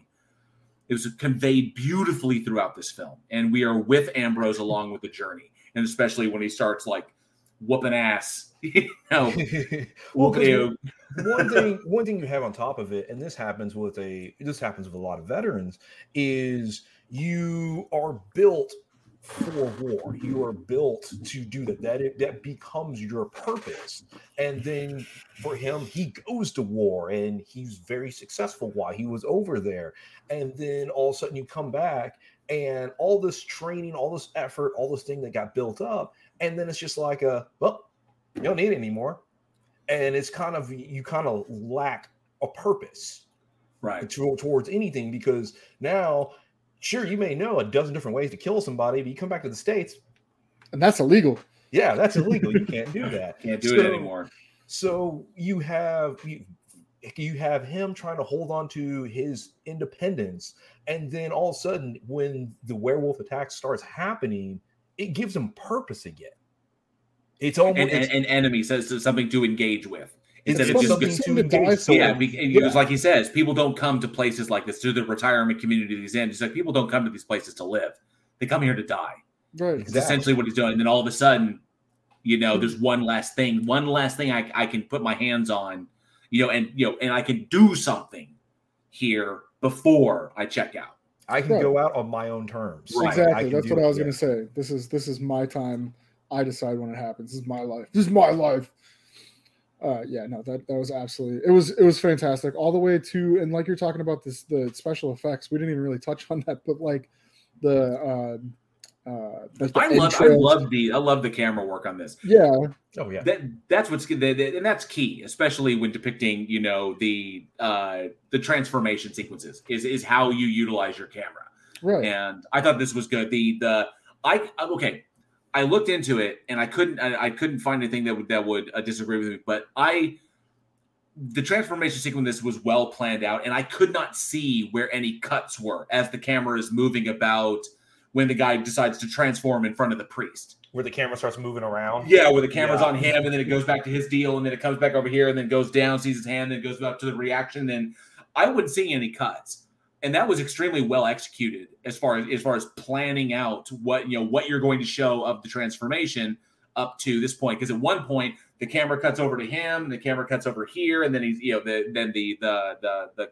the eyes are in, and so the slow but steady changes and revealing of what's happening with with a live actor and then uh, someone sitting here watching it happen. That was very impressive, especially for a low budget film. I was Absolutely. pretty- uh, and the werewolves were like they were. I mean, different, scary, creepy, different, which was nice. It wasn't like the same same old werewolf. yeah, But didn't have a didn't have a classic look to it. Yeah, it was and, definitely like and not know. puppets. No, you know, yeah, that's that was Yeah, another thing. not puppetry. And then at the end, when they showed like the halfway transformed werewolves on the ground, it was like, oh, that was clever. Okay, you can see, you put some thought into that one. Oh, Sarcasm brings up if he didn't if he hadn't ex- expected to die, he would have worn his BDUs, not his dress uniform. That's true. He goes full dress uh, when he goes when he go when he goes into this combat. So he was not expecting to come out of this. So which I'll tell you about dress uniforms. They are not comfortable to wear. they are not. You have he dress seemed like he was working it pretty well. that was the only part that was like, I get the point, But like, you in- know in you're not supposed blues, to do like that. this. you're not going to be able to fucking Krav Maga with dress blues on. Ugh. I, I, I just uh, um. Well, okay. So Ronanella says Ronanella says no cuts. Then the camera panned over. there was no editing cuts where they would where you can see where the camera has where they yelled cut and then they moved to another deal and they set up another shot and then they put the two together. There was fluid motion throughout the whole thing, which essentially means that in the space that they're working in, which is which uh, you could have done it on a stage, it was like a recreated living room or the living room of this house. You have one person standing here, one person standing here, and here is your werewolf, and here's your guy reacting to it. The camera is is essentially in the cent in between the two of them and the camera is moving in such a way as to convey the entire space and moving in one motion where you see everything panning, you know, panning over and then coming here and then coming here and then going up and then going down. But there's no cuts, at least none that I could see. Either they were absolutely seamless or they had planned out the practical effects to the extent that they could, that while the camera was off the werewolf, they could make adjustments to what was going on with the transformation and then get the crew out of there before the camera came back around, which takes incredible levels of planning because you got to be like, now you're in. Then you go here, and now they're and they're out, and so on and so forth, in order to add things to it, which I thought was really, really impressive. That'd be intense. And I thought it was a good take on it, and not one that you see very often, because typically you'll get cutaways to people reacting, then you go back, or you'll get uh, or you'll get like here's the face then here's the feet then here's the hands then here's the back and then here's this and so on and so forth the howling did that yeah. where they moved to different stages at one time and then to the girl reacting when the guy was transforming in the in the infirmary and then usually you have that same thing happened in uh, uh you get the same cuts in uh, american werewolf in london but in this one they didn't and i thought that that was quite impressive yeah, yeah it's something. Even um, just go to YouTube and Google it. I mean, it's like go go to YouTube and search for it. You'll be able to find a transformation scene on it. It's very impressive. Aaron says climbing ladder in a military dress uniform might result in a vasectomy. no, you look good, but they're they're not comfortable to wear. Luckily, he didn't do a lot of that. He just kind of got like knocked down, and uh, but I mean, I love you, dude. Him kicking ass like that, it just goes to show that you know I love the digital like, like uh we don't really don't allow guns here. It's like what? Because a because of blind, there's no rule against a blind person owning a gun. It's like, look, I'm a weapons expert. I know more about guns than you know about Pop Tarts. Handling his shit like he like he knows what he's doing. And then you know, waging fucking war on these assholes was just fantastic. You see, I I always love horror films where you see people fighting back. That's why I love like Dog Soldiers. Um, I love even Chopping Mall, where they go get to the hardware store and they're like organizing. We're like, we're going to fight these. Uh, you're we're going to fight these robots. You're next. I love robots. I love Chopping Mall, but I just I love it when you have like people who are like, "Whoa, we're going to gear up and we're going to fight back." I just I always love horror movies like that. It's also them, mm-hmm. for sure. All right, well, I think we've covered literally every second of this movie. I'm pretty sure nobody has to watch it anymore because we've talked from front to back. Um, now that brings me it out. Yeah, now we get Eugene, go put on your werewolf costume. Uh, I'd like to ask the audience. We are just talking about the uh, the werewolf transformation and how this one is very much different than iconic movies like The Howling.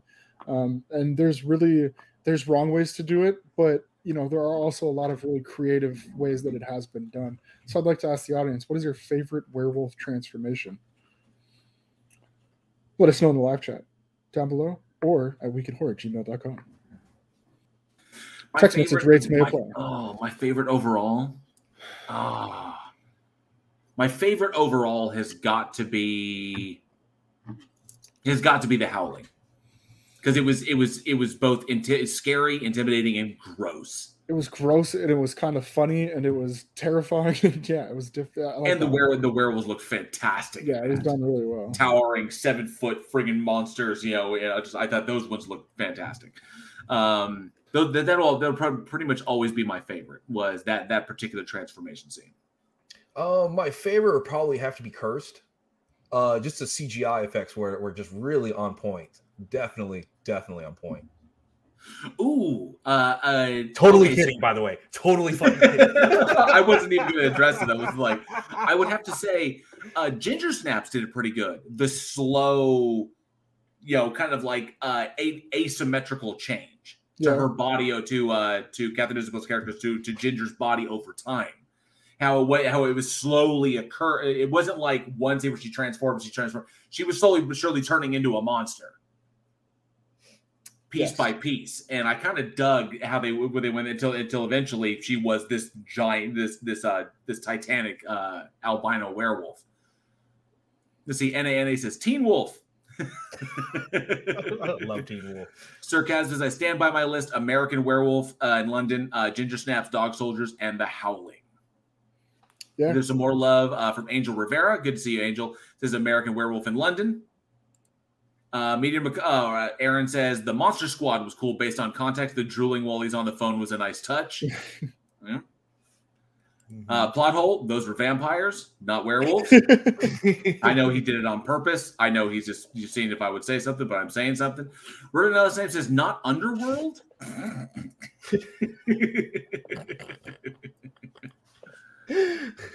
Listen, I can talk about Underworld for like an hour on some weird stuff, the weird, weird, weird hues in that film. Strange stuff. Strange stuff indeed. All right. Thank God nobody said it. I was keeping my mouth shut. But Which uh, one? Nothing. I'm not saying it. Uh, There's another. There's another one uh, called Bad. Uh, I think it was Bad Moon. Bad, Bad Moon was pretty. Good. Bad Moon was pretty. About the guy who who's like the uncle who's traveling abroad and then comes home, and then his Oh, yeah, sister-in-law yeah, and her yeah. son live there, and he kind of crashes with them for a bit, and he he himself is a werewolf. Turns out But in that one, he the the family dog was the hero because the family dog ends up like fucking him up royally at some point. it's always cool. It- oh, oh uh, Aaron says an American Werewolf in Paris, Alex. no, close, but no. No, I didn't ignore you, Johnny. Did he say something else? I don't know. Uh, he says, um, Sex Machine turned into a werewolf thing. No, it, it was that that that gross vampire snake thing. It wasn't a werewolf. They were like they were like serpent vampires. Yeah, he said a thing. Oh, I guess Ronanella's name says not Twilight. God damn it! Giant Fuck. C- There giant is. there it is. That's what I was trying to avoid the whole Giant- time. I hope we get past it. giant CGI puppies. Oh. hey, Tony Regime, good to see you. Thank you so much for being here. Says hello, week in horror and panel. Definitely. Hello, Tony. Hello. All right, we got one more. We do, and Eugene. I'm so sorry. This one wasn't that bad. I mean, we've watched worse. We've Yeah, definitely true. I watched mean, worse. Okay, Yeah. but we've also been doing this for three seasons, so this is this is. but if there is if there is a bottom of the barrel for this episode, this one is it. We're talking about Parasite, not the one released in 2019, the good film, the one released uh, March 12th in 1982, directed by Charles Band, and it stars Robert Gandolini, Demi Moore, Lucio Bersavini, Cherie Currie, and Vivian Blaine. And basically, it takes place in kind of a post apocalyptic world where they control the United States, and a deadly flesh eating virus um, gets released onto the population. And keep in mind, that was Cherie Currie, Cherie Currie from the Runaways. yeah. Yeah. Man, I will say, I will say one thing. One thing I learned from watching this movie. Figure out what the fuck you want to do before you Demi- start making a movie. Demi Moore's acting hasn't changed since 1982. it is exactly the same. Her like her range is in this film. Uh, that's, and I mean, that's what it's been. say, yeah. so it's what it either it's either Demi Moore r- r- just can't act beyond what she gave in this, or she found what works and she stuck with it and realized she didn't need to change it because she could make movies based upon this this range, and then she could just run with that. If that's what it is, cool. I mean, if you I mean if you find what works and it makes you money, Make up. fantastic, solid. But pretty much no matter what role you put her in, like anything after this, from you know GI Jane, Ghost, whatever, Ghost was pretty much the exact same range, just with added tears. You know, GI Jane was the exact same range, just with more yelling. So, and you know, and she got like super ripped in and shape for it. So, you know, in reality, I mean, I was kind of shocked. I was kind of like, wow, She really, I mean, this is her first film. This was her first feature length film. I was like, damn, it's pretty much Demi Moore. That's that's, that's Demi Moore. She hasn't altered one bit. There's no, I, I haven't seen any kind of growth or, or evolution of Demi Moore since 1982. I was kind of, I was kind of depressed. Demi Moore, as good as it gets. Aaron says, I felt her acting in striptease was stellar. she was acting? that was that okay so we, okay we we we chuck we, we laugh it up we chuck we, we you know we, we laugh it up that the film is not great the biggest the my biggest problem with the movie was i'll always dig a good monster flick you know just kind of like hey you know evil genetic experimentation monster you know like this thing you know developed in this dystopian world escapes and then the doctor that created it has to go and try and destroy it before it kills everyone i get that that's i mean uh, the monster movies are cool the problem was that this movie was trying to do way too much. There was it was focus there was too much focus on shit that has nothing to do that really had nothing to do with the with the monster in itself. Your name the name of your movie is Parasite. It should be parasite centric. You hired Stan Winston to do the creature effects on this. That's a Stan Winston monster you see in there. And I think the, oh, there's a total of maybe like 15 minutes where there was actually a monster visible. You know, where they actually deal with the monster. Right. And, and I was kind of like, that was the pro that, that was the, that was the, the giant issue with this one is that you go into the movie expecting one thing and you got something completely different. They spent more time focusing on the agent for uh, the merchants that was chasing the doctor I understood. I got more about him than I did about the monster in and of itself. You know, other than that, it's just you know this this deadly parasite that's genetically engineered and he created and escaped. And I was like, okay, fantastic. But um Zerkez is the punks were the only redeeming characters. Agreed. They weren't. They're the only ones that really had an arc. you know, not even Demi Moore's character had an arc, but the punks did. They went from you know hooligans, dystopian hooligans, to victims, you know, to like antagonists, to victims, to all of a sudden they're the heroes. I was like, well, that was impressive. Wait a second. So, like you I said, reformed. The movie, the movie is attempted to do too much. It attempts, it attempts to create a universe in which this it's this dystopian version of America, where pretty much the economy is falling apart. And you notice the gas signs in it that were like thirty five dollars for a gallon of gas and shit like that. Then you bring in everyone's driving these like falling apart, you know, cobbled together uh, cars, and then you have the the merchant, you know, the agent who comes in and he's he's driving. I think it looked like a was that a Lotus? It looked like a Lotus to me. It looked like a POS. That that black car, that sleek black car with the with yeah. the uh the what what are those doors? With the oh, you're talking about the suicide doors, right? This, oh, yeah, where they where they rise up the the wings. Okay, yeah. so this futuristic looking car. It was like it was like it's not a futuristic car. That's just like a, a super expensive car. That's all it was, you know, at that time. So you're trying to create this dystopian environment. Then you've got the merchants that they never really explain anything about. But you've got this agent who's working for the merchants. Then you've got this doctor who creates this life form. Gull wings. Thank you, Angel. I appreciate it. Gull wing doors. Then you've oh, okay. got the monster, you know, and then the monster escapes because of the because of you know the hooligans, the the ruffian punks, and then there's so much going on the stuff with the doctor, the stuff going on at the hotel, the stuff going on in the little, I guess, the little cafe or little diner thing that the you know, that the, that the uh, old black guy's running. The the agent, the merchant, Demi Moore's character, what the hell is she doing out there? All of these things going on. Oh, thank you. Um, Sir Cap says it was a Lamborghini. Okay. And so I'm kind of like, the movie didn't really know what it wanted to be.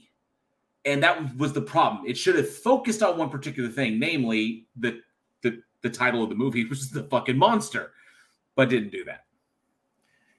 Yeah, that's a when when you make your movie, you have to keep your point clear, and you can't. This is it felt like somebody had a bunch of good, or that's not that's not say good ideas, but someone had a bunch of ideas, and then kind of midway through production, they're kind of like, "Whoa, we, we, we throw this in there, we throw that in there, we throw this in there, we mm-hmm. throw that in there." You throw in so much stuff that you get away from the overall like vision, and this is especially with like my experience of directing where you you're working with like producers and all this other kind of stuff keeping a clear vision of your film.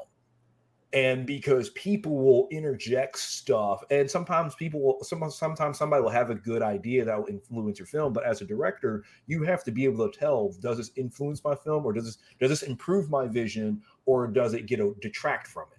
And if it's something that detracts from it you start getting a hodgepodge of other people's ideas. Because whenever anybody reads a script you're going to see it differently so if you hmm. gave the same script to all three of us we're all going to picture something different despite being the exact same script. And that's true when you're dealing with any kind of crew, with your cinematographer, your producers, your editors, and stuff. And so, a good director, you have to get them onto your page. So, when they have an idea, it enhances your vision versus they're throwing ideas. And then, if the director is really kind of weak, they may just go with it because actors will fight for more screen time. Oh, actors will love to come up with, well, if I add this line, we add this scene, we add this and that. So they get more screen time, but it detracts from vision. Um, and let's say the editing, you need an editor is like, listen, that's a great scene, but this isn't this isn't pushing the plot forward right. at all. This is a whole side thing that no one's going to care about. And so this is what happens. You get a weak director and a bunch of people end up influencing it in the wrong different ways. And you get this kind of uh yeah. You know what may what may factor into this is because this particular um and it what was odd is because at the time because this was uh, uh directed by I Charles Band and um I wouldn't have expect I wouldn't have expected him to be to have been influenced in this respect. But then again, this was kind of early on in his, you know, first, you know, young filmmakers, you know, when they're really starting to when they're really starting to get budgets and starting to get productions that they can work on, I guess could become before he became before Band became more established. Young young directors can be influenced, um, can be influenced by I guess your producers or, or other voices because they don't trust themselves yet, or they haven't gained the confidence to trust that they that this is what I want to do, this is how I'm going to convey this. That there is a certain amount of uh, there's a limited amount of oh, I want to use the I want to use term I guess lateral movement as far as what the director's vision is and what everybody can add to that. So the director has to know where those borders are. Be like, this is the vision. This is creatively what we're doing. The only thing that should hamper this is, do the producers say we can't do it, or is, is uh, some somebody who's controlling the funding of this, or do we simply not have the budget to do it? Or is there some issue that's been brought up that is hampering this? There should be only logistics that get in the way. Other people think coming in saying, "Hey, I think you need to add this to your vision." Sure, you know, there's there, you know, there's some there's some flexibility there, but it the director's got to be confident in what they're trying to create. And I can see that if this was early, if this was early enough on there, he may not have had that confidence and kind of yeah, gave into that. Yeah. You got to wrap stuff up too. That was the whole thing. You're saying they're chasing the agent around this whole movie. That's like a side story that you could have like wrapped up at some point, but it just never went anywhere. There was no depth to that story, and on, like honestly, it was kind of boring. Like the movie was pretty. There was some like, oh, you know, intense scenes and stuff, but in between, it was just kind of like, wow, this story's boring. I'm not following the story. And then it jumps back in, and you're like, oh yeah, cool back to the Paris. Oh nope, it's gone again. And now we're sarcasm yeah. brings out is I truly believe it would have been better if it were not a 3D movie. Yeah, and true. I think the you know probably the only reason they did 3D is because they realized that I mean production wise, there's not a lot here. There's so much going on and so little time focused on what the goddamn name of the movie is about. It was like, why? Why would you even? Just just you cannot make up for bad filmmaking by putting in something that's you know like oh it's exciting it's 3D oh you know in your face. That's not going to save it. It's gimmicky. It's yeah. gimmicky. I guess it in 1982 really I guess it was gimmicky enough to to bring people in but that just people go in and they recognize oh there's really not much going on here. I mean so that to like, James Cameron. it's like 3D's gimmicky then fine, I'll I'll invent new 3D. New 3D, Cameron 3D. And that was the problem. Is uh, the big issue on this is the film didn't know what it wanted to be. Either the director didn't know what kind of movie he wanted to make, or the script itself was nebulous enough that there were a lot of different ideas coming in. But that's the problem with it. We've talked about this in the past. Your film has got to know what, what it wants to be. Does this does this want to be a, a, a monster movie based upon the parasite? Hell, it's the title of your fucking movie. Does it want to be a sci-fi dystopian adventure film? Does it want to be a thriller where the agent is chasing the doctor who's trying to save the world and he wants the the evil organism for you know nefarious corporate you know war, warfare purposes or whatever? All of these things are hinted at, and we get little bits and pieces of them none of them add to the plot, especially when we were expecting and we are anchored to the idea of a monster movie. And then the monster comes out, kills a couple of people, and they eventually shut it down, and then credits. Like and and see on top of that, that's where you have to manage the audience expectations. Where you have a lot of films that become cult classics because they were mismarketed. So if you're coming in expecting, oh man, I'm gonna expect a gory creature feature and then all of a sudden you're not getting creature stuff at all. You're getting the agent running around. It automatically starts to disappoint people. And what ends up happening when you mismarket a film mm-hmm. is the people who go see it don't get what they're expecting, so they don't like your film. And then the audience that may have actually liked your film don't go see it because they think it's something else. Or So their opinion miss gets overshadowed when it comes to criticism, and Right. that's all people see is the negative because it was just essentially just chopped and screwed. Exactly on it. So you because the people who do see it, they review it badly. And so then say some of the people who may have actually enjoyed it, I'm not saying this one, just films in general, who who may have actually enjoyed it will go look at the re- reviews and go, Oh, I won't watch it anymore. Right. Sounds stupid. Donnie does that brings up worst thing about 3D movies is creating shooting scenes specifically for 3D. Yeah. That just doesn't work at all. And then Aaron brings up design by committee will kill a creation every time. Too many cooks in the kitchen. And, you know, g- given as early on, there's a lot of firsts here. I can see why that would be problematic. It's like you got too many voices in your head. It becomes it winds up being death by a thousand cuts. Or you cater to this is like you know it's like oh no we want to do this we want to do this I want I want this particular thing. I will give this as far as visual appeal. The monster itself looked pretty good. Stan Winston effects. Oh, I yeah, dug it. of The course. monster looked okay when when you were able to see it. It was it was effective. It was like oh it's like this giant man eating fucking tadpole looking thing with you know lots of teeth. I was like okay cool. The monster looked all right. The kind of set area that they were working in, this very dystopian. so I I dug that. It was very Road Warrior feeling. I dug what they were trying to convey. I, I like the dilapidated. I love the oh the um the the oh I was it the overexposed blasted out look of the entire movie. I thought it worked. Colors where they're just like the, everything looks like it's blasted out, you know, and I dug that. I like it looked hot, it looked uncomfortable, it looked gross. Everyone would you know it just looks dirty, and everyone just kind of like re, kind of like recuperating from the after effects of some great war.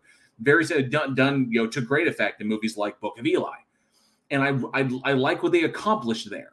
And unfortunately, a bunch of little small good things all stuck together don't make for one big great good thing, especially when all of those things are completely different in their identity.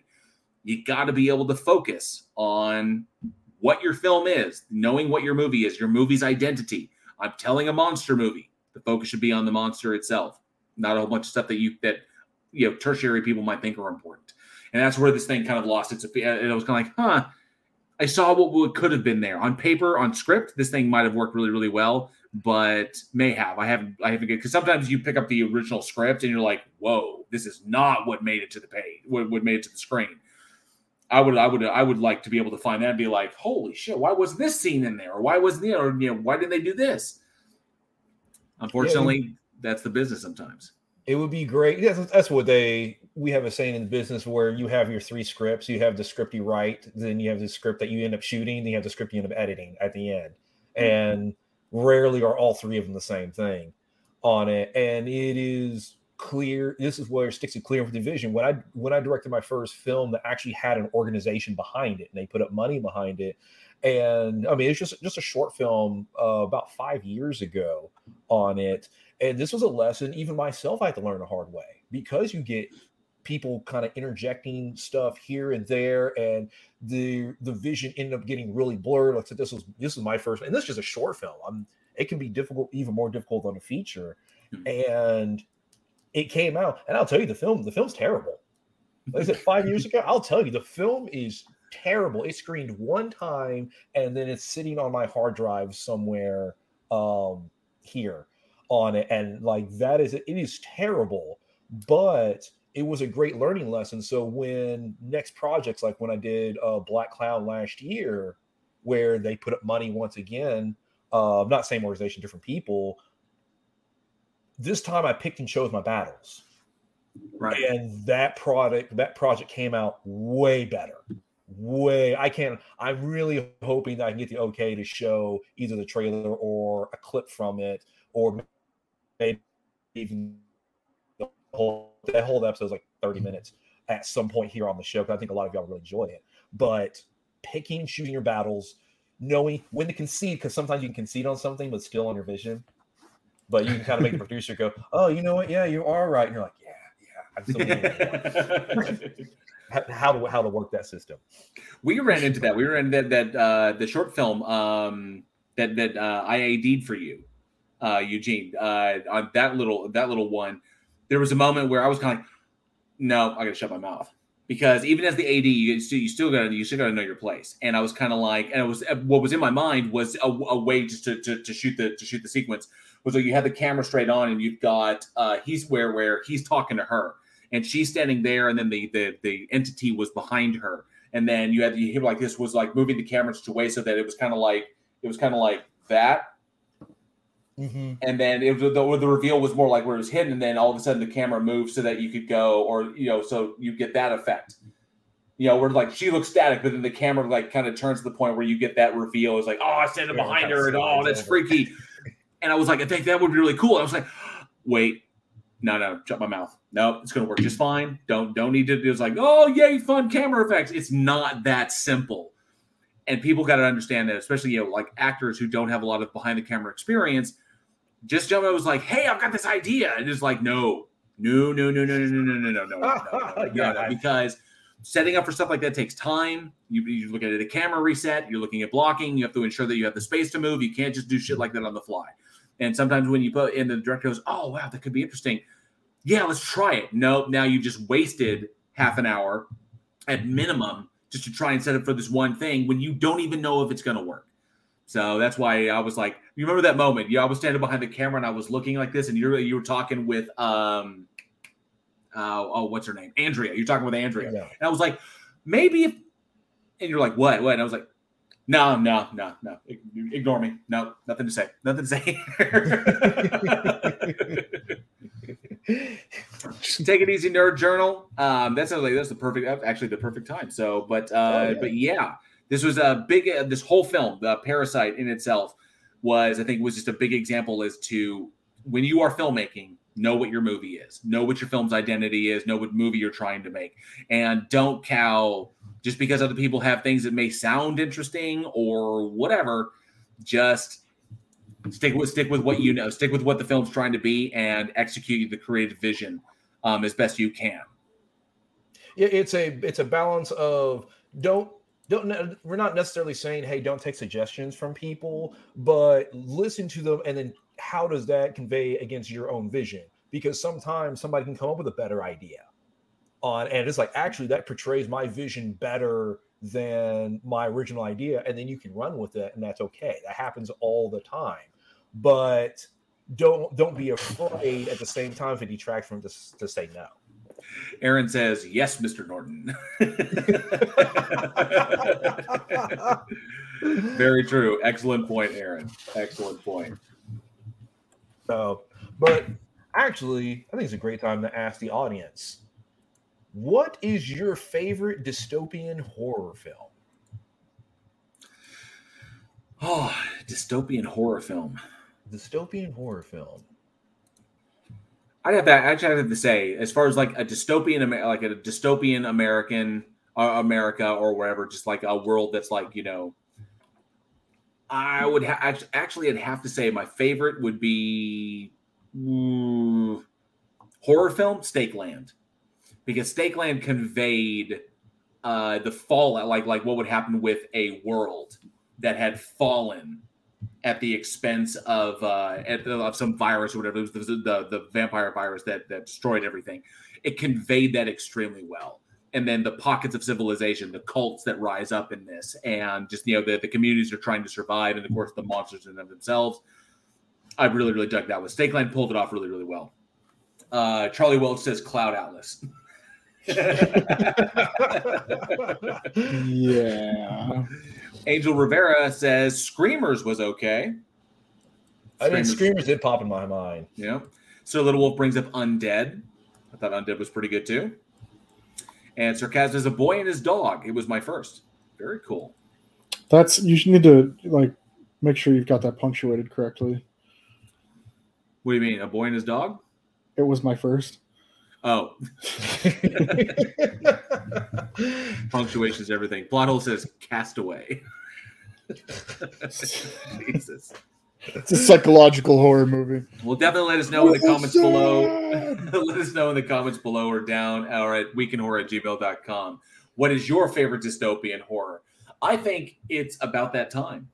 I think Uh, um, what time, JL? It's about it's it's trivia time, baby.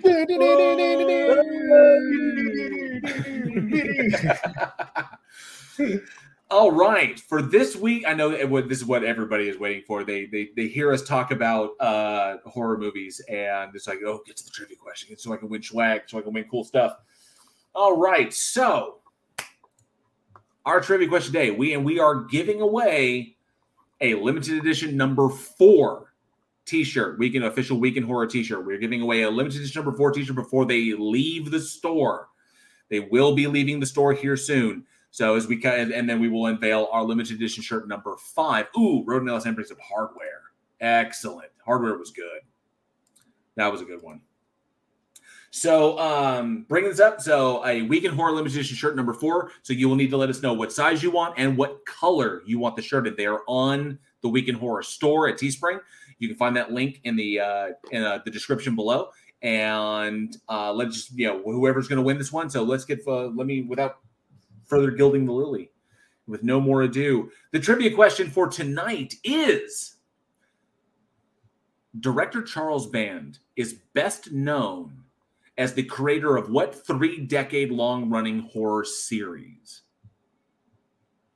Of course, you know the answer, plot hole. I'll say it again. Director Charles Band is best known as the creator of what three decade long running horror series? And the first answer in the chat no, the answer is not Bob Saget. Dingus. Little Plato's Little House on the Prairie. That's cute. Oh, I got. I thought I had my volume turned down. There we go. So I've got the live chat up. And let's see who's got it first. Dan Hetfield. No, it is not Leprechaun. Sir Little Wolf. There it is. There it is. As soon as it pops up on the screen, because I not was saying, there. Never hopped up on mine yet.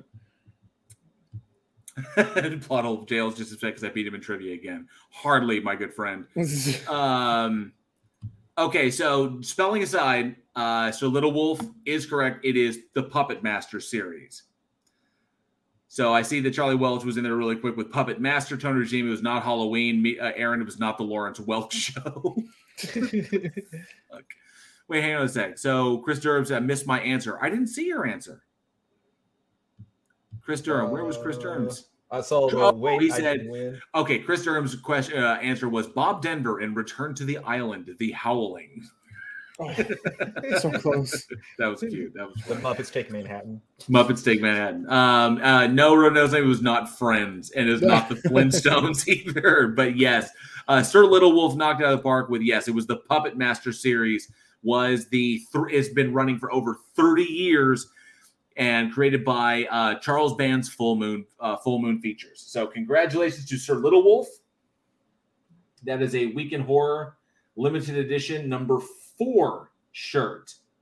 Sir Little Wolf. Congratulations. Uh, let us know what the size shirt you need and the color that you want it in. If you need to double check, um, you can go onto the Teespring and check out what colors we have available, and then, of course, the size, and we will get that printed and shipped to you ASAP. Congratulations again. Way to go. Nice. Congratulations. You got a shirt before I did. Damn. You can always go on and get one. I know. I definitely need to go order a bunch of stuff off of that before it leaves. And that will bring another episode of Week in Horror to a close. Thank you guys so much for listening, and we truly hope you guys had a good time because we did. Join us next week when we look back at the iconic horror Evil Dead 2, the original Yes. viral terror of the crazies, deep sea science horror in Leviathan, and the excellent cannibal horror Ravenous. I can't wait to talk about Ravenous. We'd like to send a special shout out to all of our amazing, amazing patrons who continue to help make Week in Horror the incredible success it has become. Thank you guys so much, seriously, for everything that you do for us. We love doing this for you, so thank you. Be sure to stop by Joshua Olsen's store, www.badsamurai.store. He does all of the artwork for the show, um, and he's got a lot of his own designs uh, that he showcases at that website. It's fantastic. Go check him out. Uh, for more uh, more horror fun, be sure to follow us on the socials where you can get our daily splatter right to your feeds and at Digital Darkness, our new gaming channel hosted by Alien X Gaming. Please comment, like, subscribe, and smash that bell as if you're someone's number one fan for all the latest updates from the show. Those interactions really help us appease the insatiable hunger of our dark god, algorithm. Ugh, God just, damn. just taking it out of us. Fuck that guy. Fuck that guy. Fuck that Should- there should be sections in fucking Catholic like history of algorithm. I see some dystopian horror future that we're all living in, where we're all you know, worshiping the algorithm. You're just like buildings blown up, rubble just everywhere, and algorithms just spray painted on the side of buildings. Yeah, it's definitely where it's headed. Have you sure. seen that? Have you seen that one meme where it has a robot pointing to the screen and you're like showing you the meme you posted that's getting you executed? Yeah. yeah, that's uh, sounds about right. Uh, and lastly, if you love what we do here and you would like to and are able to support our production, you can through our Patreon.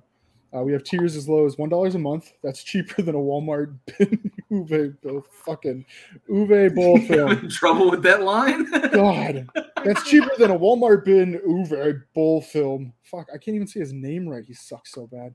Higher tiers get early and special after dark access, bonus content, monthly horror movies, and can even join us as special judges on our bloodbath debates, which has been fantastic. Thank you guys so much for participating in those. It's been a blast. Uh, but if Patreon is not your modus operandi, you can always support us directly through our PayPal. Links to everything, including our Discord community, where you can find film recommendations, trailers, trivia games, horror watch parties, and even interact directly with us, are in the description. As always, sharing the show with the fans in your local horror community is the absolute best way to help us further our goals of global horror domination. Thank you all so much for being the greatest audience a podcast could have. And we truly do mean that. Thank you so much. I'm Alex. And I'm Eugene. I'm JL. We'll see you next week. As always, stay scared.